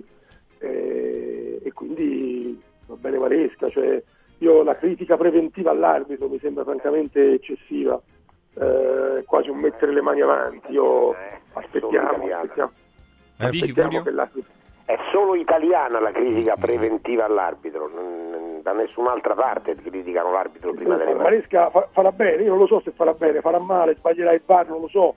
Eh, io so eh, che, che, Maresca se, se, se, dovesse sbagliare sbaglierebbe in buona fede. Eh, e poi magari discutiamo sulle capacità tecniche di Maresca e su quelle di Irrati che starà al VAR, però la critica preventiva per cui ma come hanno mandato quest'arbitro, eh, cioè, eh, o ci sono delle prove che quest'arbitro non, non vada bene, non va bene per una squadra piuttosto che per un'altra, eh, oppure questi sono gli arbitri che hanno occhi e manda questi.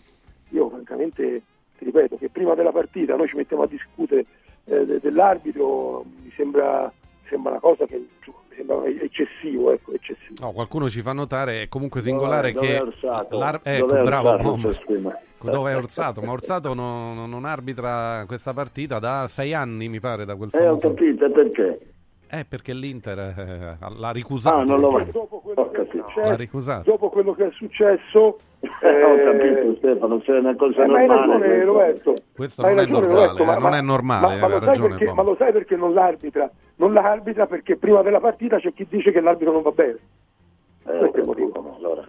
Eh. Cioè perché, eh, perché non, è che, non, è che, è sbagliato, secondo me, eh, non è che è sbagliato Orsato. Secondo me è sbagliato chi prima della partita dice no, l'arbitro non va bene, come se l'arbitro avesse una maglia, la maglia di una squadra. Eh, e l'arbitro, ti ripeto, gli arbitri sono spesso di livello modesto, sbagliano, a volte sbagliano cose che noi non accettiamo, eh, che, no, che, noi non capiamo, perché non capiamo come si possono sbagliare certe cose, eh, però eh, criticarli prima della partita e pensare che, che, ci sia un qualche motivo per cui sbagliano eh, a favore di una squadra piuttosto che di un'altra è, è, è una cosa che abbiamo solo noi in testa. Eh, per carità, diciamo che ci sono stati dei motivi che ci hanno anche portato a pensare un arbitro, un arbitro che sbaglia clamorosamente una partita, ne abbiamo avuti no, ultimamente anche, ma non significa che quell'arbitro è contro quella squadra, ma significa che ha sbagliato clamorosamente quella partita. Certo, eh, no, il no, problema è, è questo. Cioè, è il livello, anche è il perché, livello. Anche perché, l'arbitro, anche perché l'arbitro il primo danno, il primo danno, il danno più importante. Eh, se certo. vogliamo anche economico, Eh, certo. lo fa a se stesso. Perché, perché poi quell'arbitro arbitra meno. Guadagna, se vogliamo metterla sul, sul, diciamo, sul venale, guadagna meno. E, e quindi il primo, il primo quindi, eh, io per carità capisco che poi eh, dopo il 2006 eh, uno eh, un retropensiero può anche averlo, però, eh, però ragazzi, cioè, fino a prova contraria ma ci mancherebbe altro. Cioè, non, no, dobbiamo, ma, ma, dobbiamo... faccia, ma facciamo le statistiche, quella squadra con quell'arbitro tre l'ha vinta, una l'ha pareggiata, una l'ha persa. Ma eh, bisogna vedere come l'ha pareggiata e come l'ha persa. Vabbè, rimettiamo la parola al campo, dai, vediamo, vediamo. avversari? Diciamo Esatto. che la mia perplessità nasceva dal fatto che, insomma, sì, è vero che il livello generale non è dei migliori, Maresca non mi pare proprio che sia eh, diciamo tra, tra, i migliori in assoluto, però evidentemente Rocchi avrà fatto le sue valutazioni. Dai, ne riparleremo. Allora andiamo a ricordare alcune cose e, e ovviamente poi ritorniamo, andiamo anche agli impegni delle romane, tra poco le martingale e tutto il resto. Prima però eh, voglio, voglio, parlarvi di Stosa Store Capena e Luzzi Home Arredamenti a Borgo Quinzio. Sono due negozi per una qualità unica eh, e poi vi invito ad andare a vedere le cucine dal design e dalla qualità tutta italiana unita alla tecnologia tedesca nello Stosa Store Storcapena, mentre per tutto il resto dell'arredamento della casa, beh, l'invito è a visitare Luzzi Home Arredamenti a Borgo Quinzio, quindi trovate eh, convenienza nelle cucine, convenienza anche su tutto il resto dell'arredo. Allora, intanto voglio parlarvi della promozione per gli ascoltatori di Radio Radio. Con l'acquisto di una cucina stosa completa di elettrodomestici, oltre alle promozioni in corso, avrete in omaggio un buono da 200 a 500 euro da utilizzare da Luzzi Home Arredamenti per l'acquisto di un secondo ambiente per la casa, come camere da letto, living, divani e camerette. Stosa Storcapena in via Tiberina 34, telefono 06 90 37 54 68, aperti anche la domenica. E Luzzi Home Arredamenti è a Borgo Quinzio, via Salaria Vecchia al chilometro 42, a metà strada tra Roma e Rieti. Telefono 07 65 39 750 0765 39 750 arredamentiluzzi.it è il sito. Ora parliamo di Universo Oro. Universo Oro vi aspetta perché è, in arrivo questa Golden Week, la settimana degli affari d'oro di Universo Oro, che continua in questi giorni. Attenzione, fino a domani, sabato 3 febbraio, Universo Oro acquista il tuo oro usato con una super valutazione, una super quotazione straordinaria di 42 euro al grammo. Incredibile ma vero. Blocca subito il prezzo, chiama l'800 13 40 30 800 13 40 30 oppure fate un salto direttamente da Universo Oro a Roma, Viale Eritrea 88, il parcheggio gratuito è proprio di fronte in Viale Eritrea 89, c'è la Golden Week, ma direi anche il Golden Weekend da Universo Oro, trasforma subito in denaro il tuo oro usato, universo-oro.it, universo-oro.it è il sito. Chiudo ricordando a tutti voi una grande opportunità se vogliamo ritrovare il benessere, se vogliamo ehm, così approfittare di questa promozione, ecco, non perdiamo l'occasione di prendere il SIRT 500 Plus fino ad esaurimento scorte in offerta speciale su radioradioshop.it a soli 129 euro anziché 149. Tre confezioni di SIRT 500 ad un prezzo unico. Andate subito su radioradioshop.it, questo integratore che ha un valore eccezionale perché stimola la produzione delle sirtuine, quindi rallenta il processo di invecchiamento dell'organismo e rafforza il sistema immunitario, ma soprattutto anche eh, lo protegge il nostro organismo dallo stress ossidativo. Quindi è molto molto utile prenderlo. Eh, poi l'offerta è veramente strepitosa strepitosa. Tre confezioni di Sirt 500 Plus a 129 euro anziché 149. Basta andare su radioradioshop.it oppure mandate un sms o whatsapp al 348 59 50 222 348 59 50 222. Eh, piccolo break, rimanete all'ascolto perché arrivano altri suggerimenti utili. Poi vediamo Lazio e Roma come si preparano a questo weekend lungo. La Lazio va a Bergamo la Roma eh, giocherà lunedì sera con il Cagliari. Perché lunedì? Perché ricordiamo che domani c'è il 6 Nazioni all'Olimpico e quindi la Roma gioca eh, 24 ore dopo perché lo stadio va rimesso e anche il Manterboso, insomma, evidentemente va rimesso a posto dopo la partita di rugby per far giocare quella eh, appunto di campionato. Ne riparliamo tra poco, eh, restate con noi. Radio Radio I colori e i simboli che ci fanno battere il cuore, le emozioni che ci uniscono, la storia di una grande squadra. Questo in un oggetto unico ed esclusivo, un'edizione limitata e numerata. È arrivato 1928, l'occhiale ufficiale del Frosinone Calcio che celebra l'anno di fondazione della squadra. Uno degli esclusivi 1928 pezzi può essere tuo. Scopri come su www.occhialiincantiere.it o nello store di Frosinone. Vediamoci da Occhiali in Cantiere. Antò fa freddo, Antò fa freddo, non ce la faccio più. Accendi la caldaia Vylant. Ecco fatto, amore, l'ho accesa. Mmm, Antò fa caldo. Pochi giorni fa con la Calor Plus ho installato una caldaia a condensazione della Vylant con sole 12 rate da 95 euro e mi hanno anche regalato 7 anni di garanzia. Eh, con questa caldaia mi sto togliendo tante soddisfazioni. Fallo anche tu con la Calor Plus. Chiama subito lo 06 86 21 3671. Antò.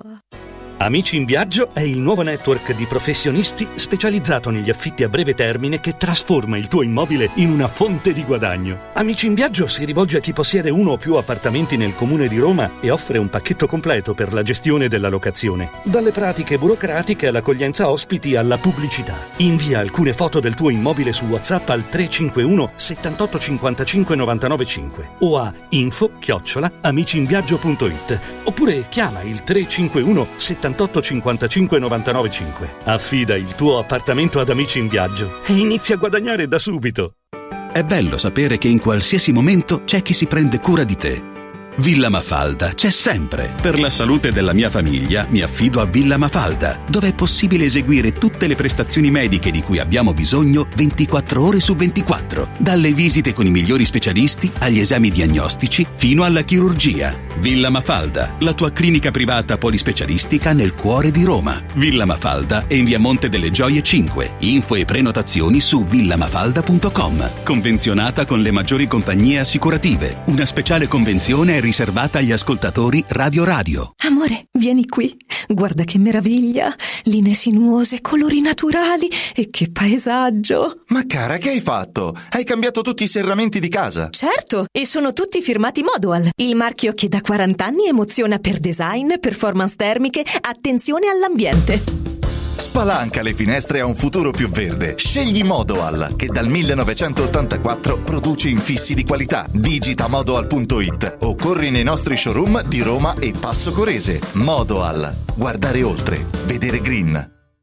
Voglio raccontarti una storia. Erano gli anni 60. C'era una bottega a Roma in cui si facevano i materassi a mano. Ogni volta che ci passavo mi fermavo a guardarli lavorare e pensa, oggi su uno dei loro materassi ci sei seduta sopra. Ruega Materassi Tradizione e Innovazione per il tuo comfort. Materassi selezionati dei migliori marchi e decine di letti personalizzabili perfetti per ogni esigenza e stile. Scopri i nostri 5 negozi e come contattarci su ruegamaterassi.com. Posso saltare un po'? Devo stampare i miei nuovi bigliettini da visita. Pressup.it Devo stampare il catalogo per la mia azienda. Pressup.it Cerco uno stampatore di qualità che consegni in 24 ore. Pressup.it Se hai la partita IVA, vai su Pressup.it, fai il preventivo in tempo reale, carica il tuo file di stampa e ordina con un clic. Cosa aspetti? Prova la qualità di Pressup, il tuo stampatore online. Mental Power. È arrivato il momento di scatenare il potere della tua mente con Sandro Corapi, il mental coach dei campioni e degli imprenditori di successo. Tutti i venerdì alle 17.15 in Radio Radio Lo Sport.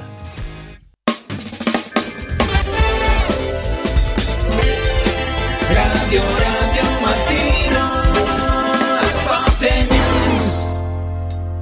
E a proposito di partite interessanti, appunto, prima dicevamo Stefano che Lazio, Eh, eh, la sì, Lazio che sì. va a Bergamo, eh, diciamo dalla Lazio che va a Bergamo ci si aspetta cose. Ci si aspetta insomma, una risposta in termini di gioco, ma è certo l'Atalanta è un'avversaria temibile. Peraltro in casa eh, rispetto alle gare in trasferta, insomma l'Atalanta sembra avere sempre qualcosa in più. Allora parliamone di questa Atalanta-Lazio. Prima Furio comunque mh, ha detto di aspettarsi un risultato positivo, no Furio? Da, do- da dove nasce questo ottimismo, insomma, visto che è una trasferta delicata, è difficile? Beh, nasce dalle ultime 6-7 partite che la Lazio ha fatto a Bergamo, eh, praticamente perdendone una, vincendone, vincendone tre, eh, beh, pareggiandone due, cioè la Lazio ha uno score positivo a Bergamo, evidentemente si trova lo stesso Sarri, evidentemente si trova bene. eh, addirittura, addirittura lo scorso anno la Lazio fece una partita straordinaria dal punto di vista proprio eh, tecnico, dal punto di vista estetico, eh, la più bella partita del campionato. Quindi eh, da questo me lo aspetto. Eh, poi dopo dice la Lazio sta incerottata, ma tutti stanno incerottati. Io non, non vado mai a cercare queste cose. La Lazio ha delle assenze gravi, anche l'Atalanta, ce l'ha, l'Atalanta manca Kopmeiner. Manca Eh, Lukman che sta in Coppa d'Africa. Eh, capisci? quindi, non- quindi andare a cercare gli assenti è sbagliato. Eh, dobbiamo vedere i presenti. I presenti ci sono. Eh, la Lazio non è che c'ha un organico con 11 giocatori, per cui se due stanno male gioca in 9. Eh, non gioca in 9, gioca in 11 come l'Atalanta. La partita è difficile, ma non è una partita dove la Lazio è vittima sacrificale. Io eh, adesso sento eh, l'Atalanta in grande forma, l'Atalanta sì, perché la Lazio viene da una partita diciamo un po' scialba con il Napoli. Però la Lazio ha uno score di- delle ultime, nelle ultime cinque partite. La Lazio e l'Atalanta hanno fatto gli stessi punti, hanno, hanno fatto quattro vittorie e un pareggio in campionato. E quindi sono due squadre sull'onda eh, direi dell'entusiasmo, non è che eh, la Lazio eh, va in crisi perché ha fatto un pareggio col Napoli, un pareggio col Napoli ci può stare, adesso al di là di come è venuto. Quindi mi aspetto una partita giocata, ben giocata, importante, che chiaramente abbiamo detto la Lazio la può anche perdere, ma non è una vittima sacrificale, ecco tutto qui. Sì, addirittura la Lazio ci arriva meglio Furio dell'Atalanta perché l'Atalanta in realtà una sconfitta nelle ultime 5 ce l'ha a Bologna, poi ha infilato una serie positiva. eh. Però diciamo che in effetti insomma sono tutte e due come, come rendimento in un momento buono. E allora chi sta meglio tra Atalanta e Lazio? Bomber, Roberto Pruzzo, secondo te? Eh, chi sta meglio? L'Atalanta sembra in crescita, però come dice Furio manca di, di- di- un paio di giocatori che sono quelli che poi dopo eh, che ti fanno la differenza, è vero. Ed è vero anche che la, che la Lazio si adatta molto bene a questo tipo di partita, contro questo tipo di squadra. Quindi io non escludo niente, se potessi mettere una tripla ce la metto, ce la metto volentieri, ma siccome che non è possibile credo che, che- che- che- che il pareggio possa essere un risultato che alla fine di una buona partita possa accontentare le due squadre, salvo poi avere nella stessa partita la- la- la- la qualità e la capacità dalla panchina di trovare delle soluzioni. E sai, Muriel è un giocatore che io per l'amor di Dio avrà anche un rendimento alternato, avrà i suoi momenti, però è, è un calciatore che, che- che spesso entra e, e ti cambia la partita. Ecco, sotto questo aspetto mi sembra che l'Atalanta abbia qualcosa in più. Miranciuk e Muriel dovrebbero partire dalla panchina, davanti l'Atalanta con Scamacca e De Catelare che mi pare stia riscattando insomma, no? questo primo anno italiano molto oscuro eh, a Bergamo, sta andando meglio, a volte sento anche elogi forse un po' eccessivi, però sta, sta facendo sicuramente una discreta stagione, almeno fino a questo momento. Eh, Gianni e Stefano, presentiamo l'Atalanta-Lazio, Visnadi. Ma, eh, di De Ketteler si stanno esaltando molto le qualità perché si specchia il rendimento, perché si specchia il- il- la cattiva prima stagione che fa sembrare questa forse ancora superiore a quella che è, dopodiché De Ketteler è sicuramente diventato uno dei punti di forza a disposizione di Gasperini che mi pare, arrivando alla partita, che abbia forse più armi rispetto a, a Sarri. Sono tutte vere le cose che ha detto Furio sul, sul passato. Oggi però mi pare che l'Atalanta, non che la Lazio sia vittima sacrificale, però l'Atalanta mi sembra che abbia qualcosa in più e sul piano forse perché c'è stata l'Arabia di mezzo, ecco, l'Arabia Saudita, forse perché, eh, cioè, perché avete fatto delle statistiche sulla Lazio che non, che non tengono ovviamente conto di quella partita che è stata un, così, ce l'ha un po', rimessa indietro.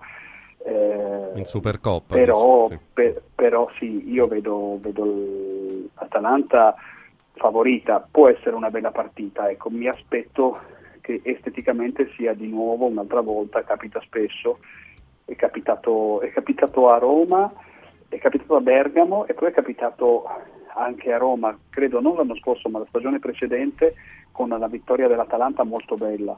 Eh, mi, sembra, mi sembra una partita che, che- che- che meriti di essere seguita, vedo, la- vedo l'Atalanta favorita e arriveranno indicazioni importanti per il quarto posto, ma qui a differenza della lotta a scudetto c'è molta molta più strada da fare perché sono tante, ta- ta- tante le- le- le- gli incroci, tante le squadre coinvolte, per cui non sarà evidentemente decisiva.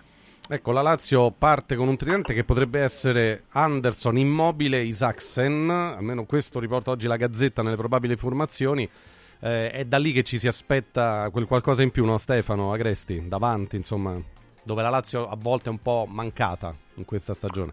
È mancata, è mancata molto, è mancata molto perché, perché Felipe Anderson è andato a corrente alternata perché Immobile non c'è quasi mai stato e quando c'è stato non è stato l'immobile che conoscevamo e quindi davanti è man- la Lazio è mancata e, e vediamo se questa può essere l'occasione per, per, ripartire. Io francamente ho un po' le sensazioni di Gianni, cioè eh, è tutto vero quello che, che ho sentito, eh, i, i, numeri dicono che la Lazio arriva sulla, sulla scia di risultati positivi, eh, a Bergamo spesso ha fatto bene, evidentemente il calcio di Sarri, eh, perché non può essere un caso no? se la Lazio fa così bene così spesso eh, con Sarri contro, contro, l'Atalanta, evidentemente il calcio di Sarri è un calcio che eh, si adatta a quello di, di, di Gasperini e, e, spesso riesce ad averne ragione, però in questo momento a me sembra, a me sembra francamente che, eh, che la, l'Atalanta arrivi con una spinta migliore, una spinta superiore. Ehm, dal punto di vista psicologico, perché mi sembra accompagnata da un entusiasmo che invece la Lazio in questo momento non ha, anche se i risultati magari eh, invece non sono, non sono, affatto negativi, eh, e mi sembra una squadra molto fresca in questo momento. Sono, sono, i momenti questi in cui uno vorrebbe non incontrarla l'Atalanta, perché non è una squadra continua, ma quando ha questi periodi poi diventa molto pericolosa e, e io in questo periodo ecco, penso che incontrare l'Atalanta possa essere, potrebbe essere un problema per chiunque e, e quindi anch'io poi può succedere qualsiasi cosa, la Lazio può anche andare a Bergamo a giocare un'altra partita e vincere, però se devo avere le, le mie sensazioni mi dicono che, dicono che la Lazio, che, che l'Atalanta sia favorita. Ecco. Insomma, una partita apertissima e vediamo, vediamo, poi il responso del campo. Furio, il fatto che la Lazio abbia chiuso questo mercato senza fare acquisti, così come, come lo commentiamo? Perché prima Nando diceva... Eh, prendere per prendere. Sì, dice, vabbè, non è arrivato Kent, ma insomma non avrebbe spostato di nulla il valore della squadra o poco, insomma. Tu che ma, ne pensi? No, io penso che l'avrebbe spostato poco, ma non nulla, nel senso che eh, ho, visto, ho, visto, molte immagini di, di quel ragazzo eh, in questi giorni, eh, velocissimo sulla fascia, crossa con tutti e due i piedi, quindi un, un aiutino, aiutino, eh, attenzione, partendo sempre dalla panchina, lo avrebbe potuto dare. Eh, però ha ragione Nando, l'abbiamo detto anche ieri, comprare tanto per comprare non serve a niente, non, assolutamente a niente. Certo, rimani rimani con l'amaro così, col solito amaro in bocca, ma il tifoso anziano ci ha abituato. Anche se poi Furio andavamo a però, vedere, siamo però, andati a vedere prima Furio... quante volte a gennaio la Lazio ha fatto mercato. No, cioè l'anno scorso no, Pellegrini, prima ancora mai. Cabral, però no, prima ancora mercato vero, mercato vero mai.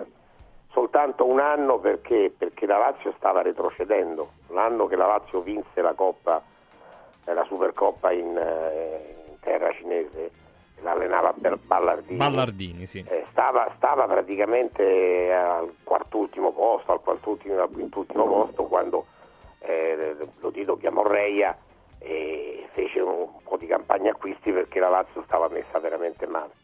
No, dicevo, dispiace che la solita cosa che succede solo alla Lazio, cioè questo ragazzo comunque era stato acquistato tutti, tutti, l'hanno dato per fatto, i siti, le cose, eh, e eh, poi stava già qui in Italia. Per a cui... un quarto d'ora dalla fine non se ne fa più niente. Cioè, cioè, queste cose sinceramente succedono quasi esclusivamente alla Lazio. Bomber? So. No, ma Bomber e poi anche Agresti che voleva intervenire. No, sì, no, ma perché sempre a proposito di contratti e mica contratti si faceva riferimento prima anche al fatto che i due calciatori che l'anno scorso hanno fatto nettamente la differenza in positivo, uno è Felipe e l'altro Zaccagni, hanno, possono avere anche di, di, distrazioni di, di, contratti contrattuali e credo che questa è una situazione che bisogna valutare perché se davvero Felipe a fine anno se ne va da un'altra parte Zaccagni ogni, ogni, ogni, ogni qualche, qualche tempo salta fuori che che questo rinnovo non avviene, credo che sia una cosa di disturbo che può anche condizionare. No? Allora,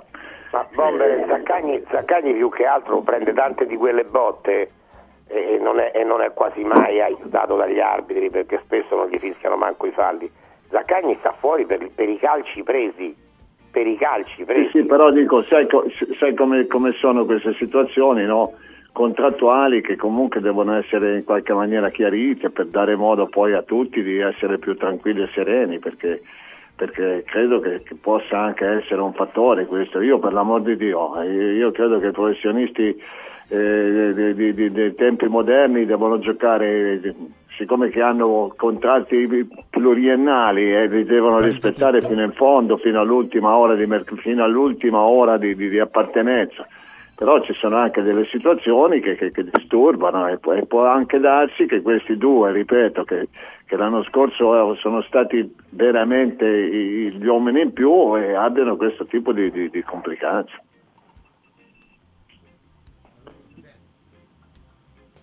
Ecco, adesso Eh, sentiamo. No, no, un sentiamo attimo più. perché abbiamo qualche problema noi nel nostro ritorno in cuffia, ragazzi, se non sentiamo... eh, allora, un attimo perché si stanno sistemando una cosa tecnica. Oh, tra poco faremo le martingale. Tra poco daranno il, il responso i nostri in diretta. Queste cose fatte in diretta, però, sono tre- terribili eh, perché non sentiamo nulla. Ovviamente, come ritorno, dicevo, faremo la martingala e poi dopo le 10 l'appuntamento con Francesco Borgonovo, la sua rassegna stampa, e poi Francesco Vergovic con un giorno speciale. Tra restiamo un l'altro, attimo eh, Abbiamo sul- sul ricordato che si gioca oggi, no, Stefano? Sì, Lecce sì. Fiorentina, ma poi si va fino a lunedì. Ecco, quindi Roma è una giornata certo. spalmata su quattro, su venerdì, sabato, domenica, lunedì, su quattro giorni. E quindi vediamo un po' come. Anche da un punto di vista del- degli impegni, ci sono. Con la Roma che va in, a- ad aspettare il Cagliari. Un Cagliari che ha messo dentro anche Gaetano, ha messo dentro dei giocatori. Pure il Cagliari sta provando a salvarsi. Ecco, insomma, voglio dire. È una lotta a salvezza che vede diverse squadre che si sono anche, se vogliamo, rinforzate. Ecco, l'Empoli ha perso Baldanzi, no? Ieri ce lo diceva il presidente Corsi. Le altre hanno fatto diverse cose. Anche lo stesso Verona, no? Che ha svenduto un sacco di giocatori.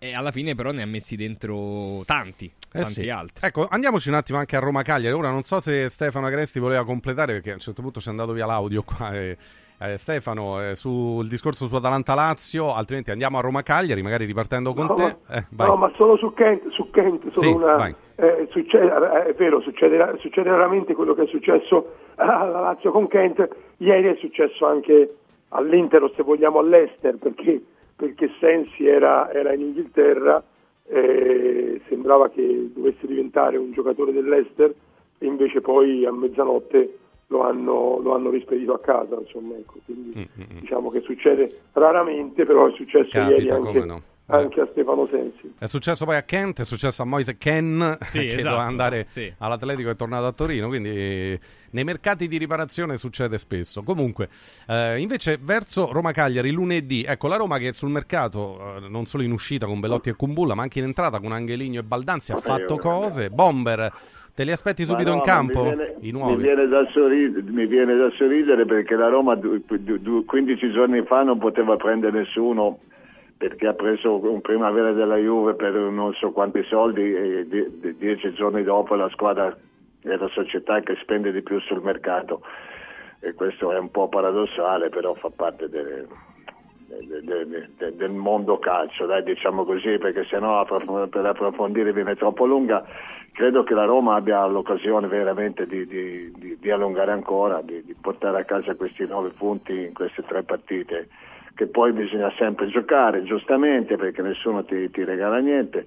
E, e quindi credo che il lavoro di De Rossi possa andare avanti ancora meglio con l'inserimento di questo Angelino mi sembra di capire in fascia sinistra eh, ed è un ottimo, è un ottimo acquisto sotto l'aspetto proprio anche di essere un mancino perché 5 terzini destri credo che, che fosse record no?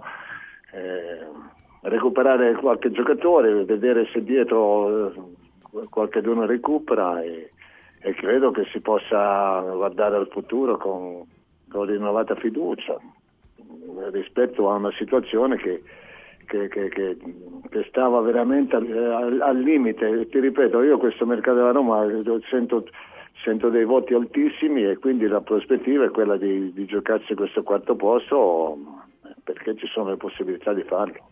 Allora, su Roma Cagliari poi torneremo nel pomeriggio con gli altri perché il tempo stringe. Andiamo con le martingale, dai, con i nostri, visto che eh, siamo in tanti, andiamo veloci. Ripartiamo con Gianni Visnadi e i pronostici. Allora, Gianni, Frosinone Milan. 1. Napoli-Verona. 1. Atalanta-Lazio. 1. Inter-Juventus. 1. Roma-Cagliari. 1. Grazie a Gianni Visnadi, ciao Gianni, a più tardi. Ciao a tutti. Grazie. Allora, Stefano Agresti, andiamo con Frosinone-Milan. 2. Napoli-Verona. 1. Atalanta-Lazio. 1. Inter-Juventus. X. Roma-Cagliari. 1. Grazie Stefano. Grazie, Stefano. A più Ciao, tardi. grazie. A Ciao, più ciao. tardi. Andiamo da Furio Focolari. Furio, allora, ripartiamo da Frosinone Milan che si gioca domani eh, a Frosinone alle 18. Anche questa è una partita attesa, soprattutto per gli amici che ci seguono da Frosinone. C'è il tutto esaurito, grande entusiasmo ci sarà allo stadio Stirpe. Furio, Frosinone Milan X Napoli Verona, 1. Atalanta Lazio, X Inter Juventus, 1. Roma Cagliari. 1. Grazie Furio, un abbraccio. Grazie. Ciao, ragazzi. Ciao, allora chiudiamo col bomber, la martingala di Roberto Pruzzo, Frosinone Milan, 2. Napoli Verona, X. Atalanta Lazio, X. Inter Juventus X. e Roma Cagliari. 1. Grazie Roberto. Saluto a voi. Grazie, grazie Roberto Pruzzo. Allora, queste sono le martingale, altre ovviamente ne verranno nel pomeriggio. Insomma, è un bel turno di campionato comunque. Sì, è già sì, da stasera. Vediamo, vediamo la Fiorentina con Belotti, perché pure quella è una, è una curiosità. Insomma, se il Gallo si, si riprende, secondo te tornerà a fare gol? Eh beh, guarda, la Fiorentina è una squadra che genera comunque molte possibilità. Ehm, gli attaccanti devono fare un certo tipo di lavoro, occupare l'area di rigore. Belotti è uno che lo fa, si danna pure l'anima quando deve andare a recuperare la palla. E quindi non so se farà tanti gol, però è un attaccante che può essere utile alla Fiorentina. Vedremo. Allora andiamo ad un collegamento veloci perché la mattina abbiamo ritmi alti, ma a proposito eh, di tutto questo vi portiamo da Car Room che è l'unica concessionaria esclusivamente Volvo a Roma e provincia. È collegata con noi Daniela eh, della Car Room. Daniela, buongiorno. Buongiorno a tutti gli ascoltatori, buongiorno a voi. Eccoci. Allora Daniela, il messaggio è oggi e in questi giorni lo stiamo dicendo, andiamo a scoprire da, da Car Room la Volvo X30, giusto? Che è un SUV straordinario. È un SUV straordinario, uno urban crossover e la- al momento è il, è il nostro fiore all'occhiello perché considerate che questo piccolissimo SUV di appena 4,23 m ha un'ottima versatilità negli interni, e- ma il nostro punto di forza, che poi giustamente anche i nostri ascoltatori si chiedono, è anche il discorso dell'autonomia perché queste nuove macchine elettriche giustamente è sempre un discorso di quanto- quando ricarico, dove ricarico questi veicoli. La nuova X30 con questo eh, motore single motors, come viene definito, extend your range, quindi appunto dice la parola stessa, questa autonomia estesa, riesce a garantirci un'autonomia di ben quattro- oltre 470 km, quindi un'ottima eh, percorrenza, ma soprattutto è, uno- è un- una macchina anche prestazionale, perché ricordiamo che ha ben 272 cavalli, quindi anche le prestazioni insomma vogliono la loro parte. E poi il discorso della ricarica, in quanto tempo si può ricaricare quest'auto? Allora considerate, noi come Carroom abbiamo avuto l'onore di inaugurare una colonnina, la Fast Recharge di ricarica veloce, quest'auto riesce a ricaricarsi in 26 minuti, cioè in 26 minuti la macchina va a ricaricarsi completamente, quindi riuscite ad avere una, una ricarica completa, neanche mezz'ora, pensate, quindi è una tempistica diciamo veramente, veramente ridotta. Eh sì. Ma oltretutto, ma assolutamente sì, poi per, questa è una trazione posteriore quest'auto, perché esigenza anche delle quattro ruote motrici abbiamo la performante Twin Motors che andiamo oltre i 400 cavalli, quindi riusciamo anche a, a- ad accontentare chi vuole le quattro ruote motrici e pensate da 0 a 100 quest'auto riesce a percorrerli in 3,6 secondi, cioè è la macchina più Fantastico. prestazionale che abbiamo Eh al sì. momento. Eh, direi, Poi direi. chi ci sta ascoltando magari risultano parole nuove, no? Perché chi non si è mai avvicinato all'elettrico. Noi consigliamo sempre, spingiamo sempre i nostri ascoltatori a venire a provare il mondo dell'elettrico. Noi abbiamo in prova sia la X30 single motor, sia la Twin Motors, quella ancora più performante, ma anche non ci dimentichiamo sempre della nostra gamma totalmente elettrica, anche la Volvo C40, la Sport Coupé, quella un po' più grande, e ricordiamo sempre la Recharge, la Volvo XC40 Recharge Certo. perché comunque sono e poi non, non ci dimentichiamo anche che sta per uscire il SUV, il primo SUV 7 posti totalmente elettrico nel mondo automobilistico che è la Volvo EX90 che ce l'avremo a giugno. Quindi il mondo dell'elettrico mai come adesso eh, è stato così, così ricco.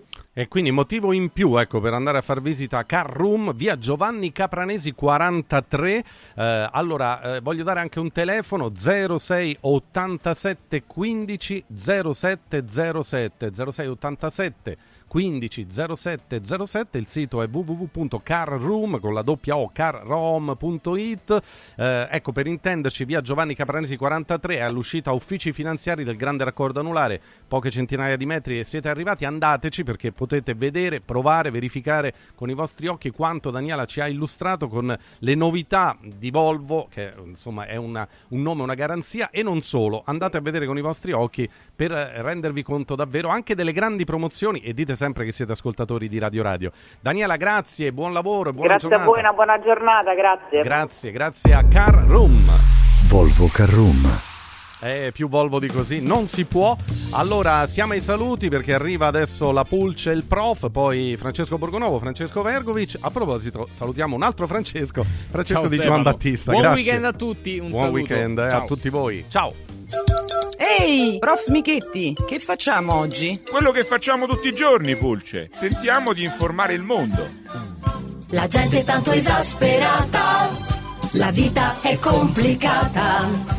Ora però c'è la pulce con il prof, prof, prof, prof. Prof Michetti lo diceva il giudice Borsellino. Parlate della mafia, parlatene alla radio, in televisione, sui giornali, però parlatene. E allora eccomi qua, mi veniva un dubbio. Ma il pizzo, la tangente che viene chiesta ai poveri negozianti, è un reato di mafia?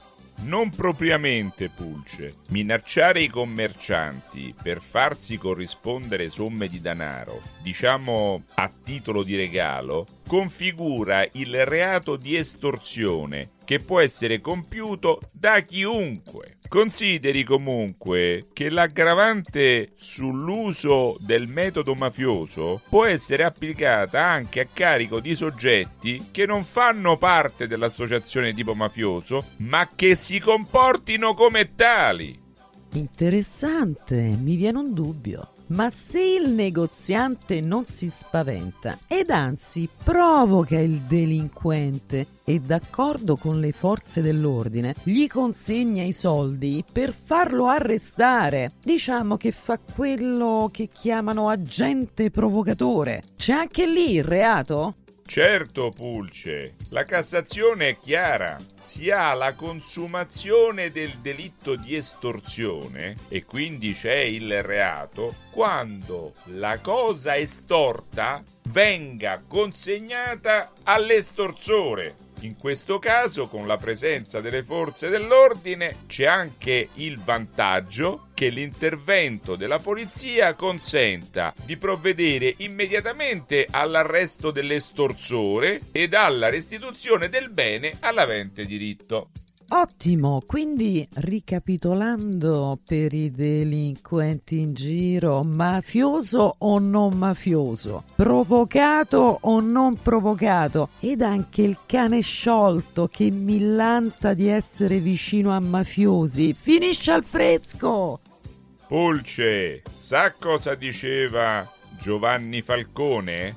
Se vogliamo combattere efficacemente la mafia, non dobbiamo trasformarla in un mostro, né pensare che sia una piovra o un cancro. Dobbiamo soltanto riconoscere che ci rassomiglia.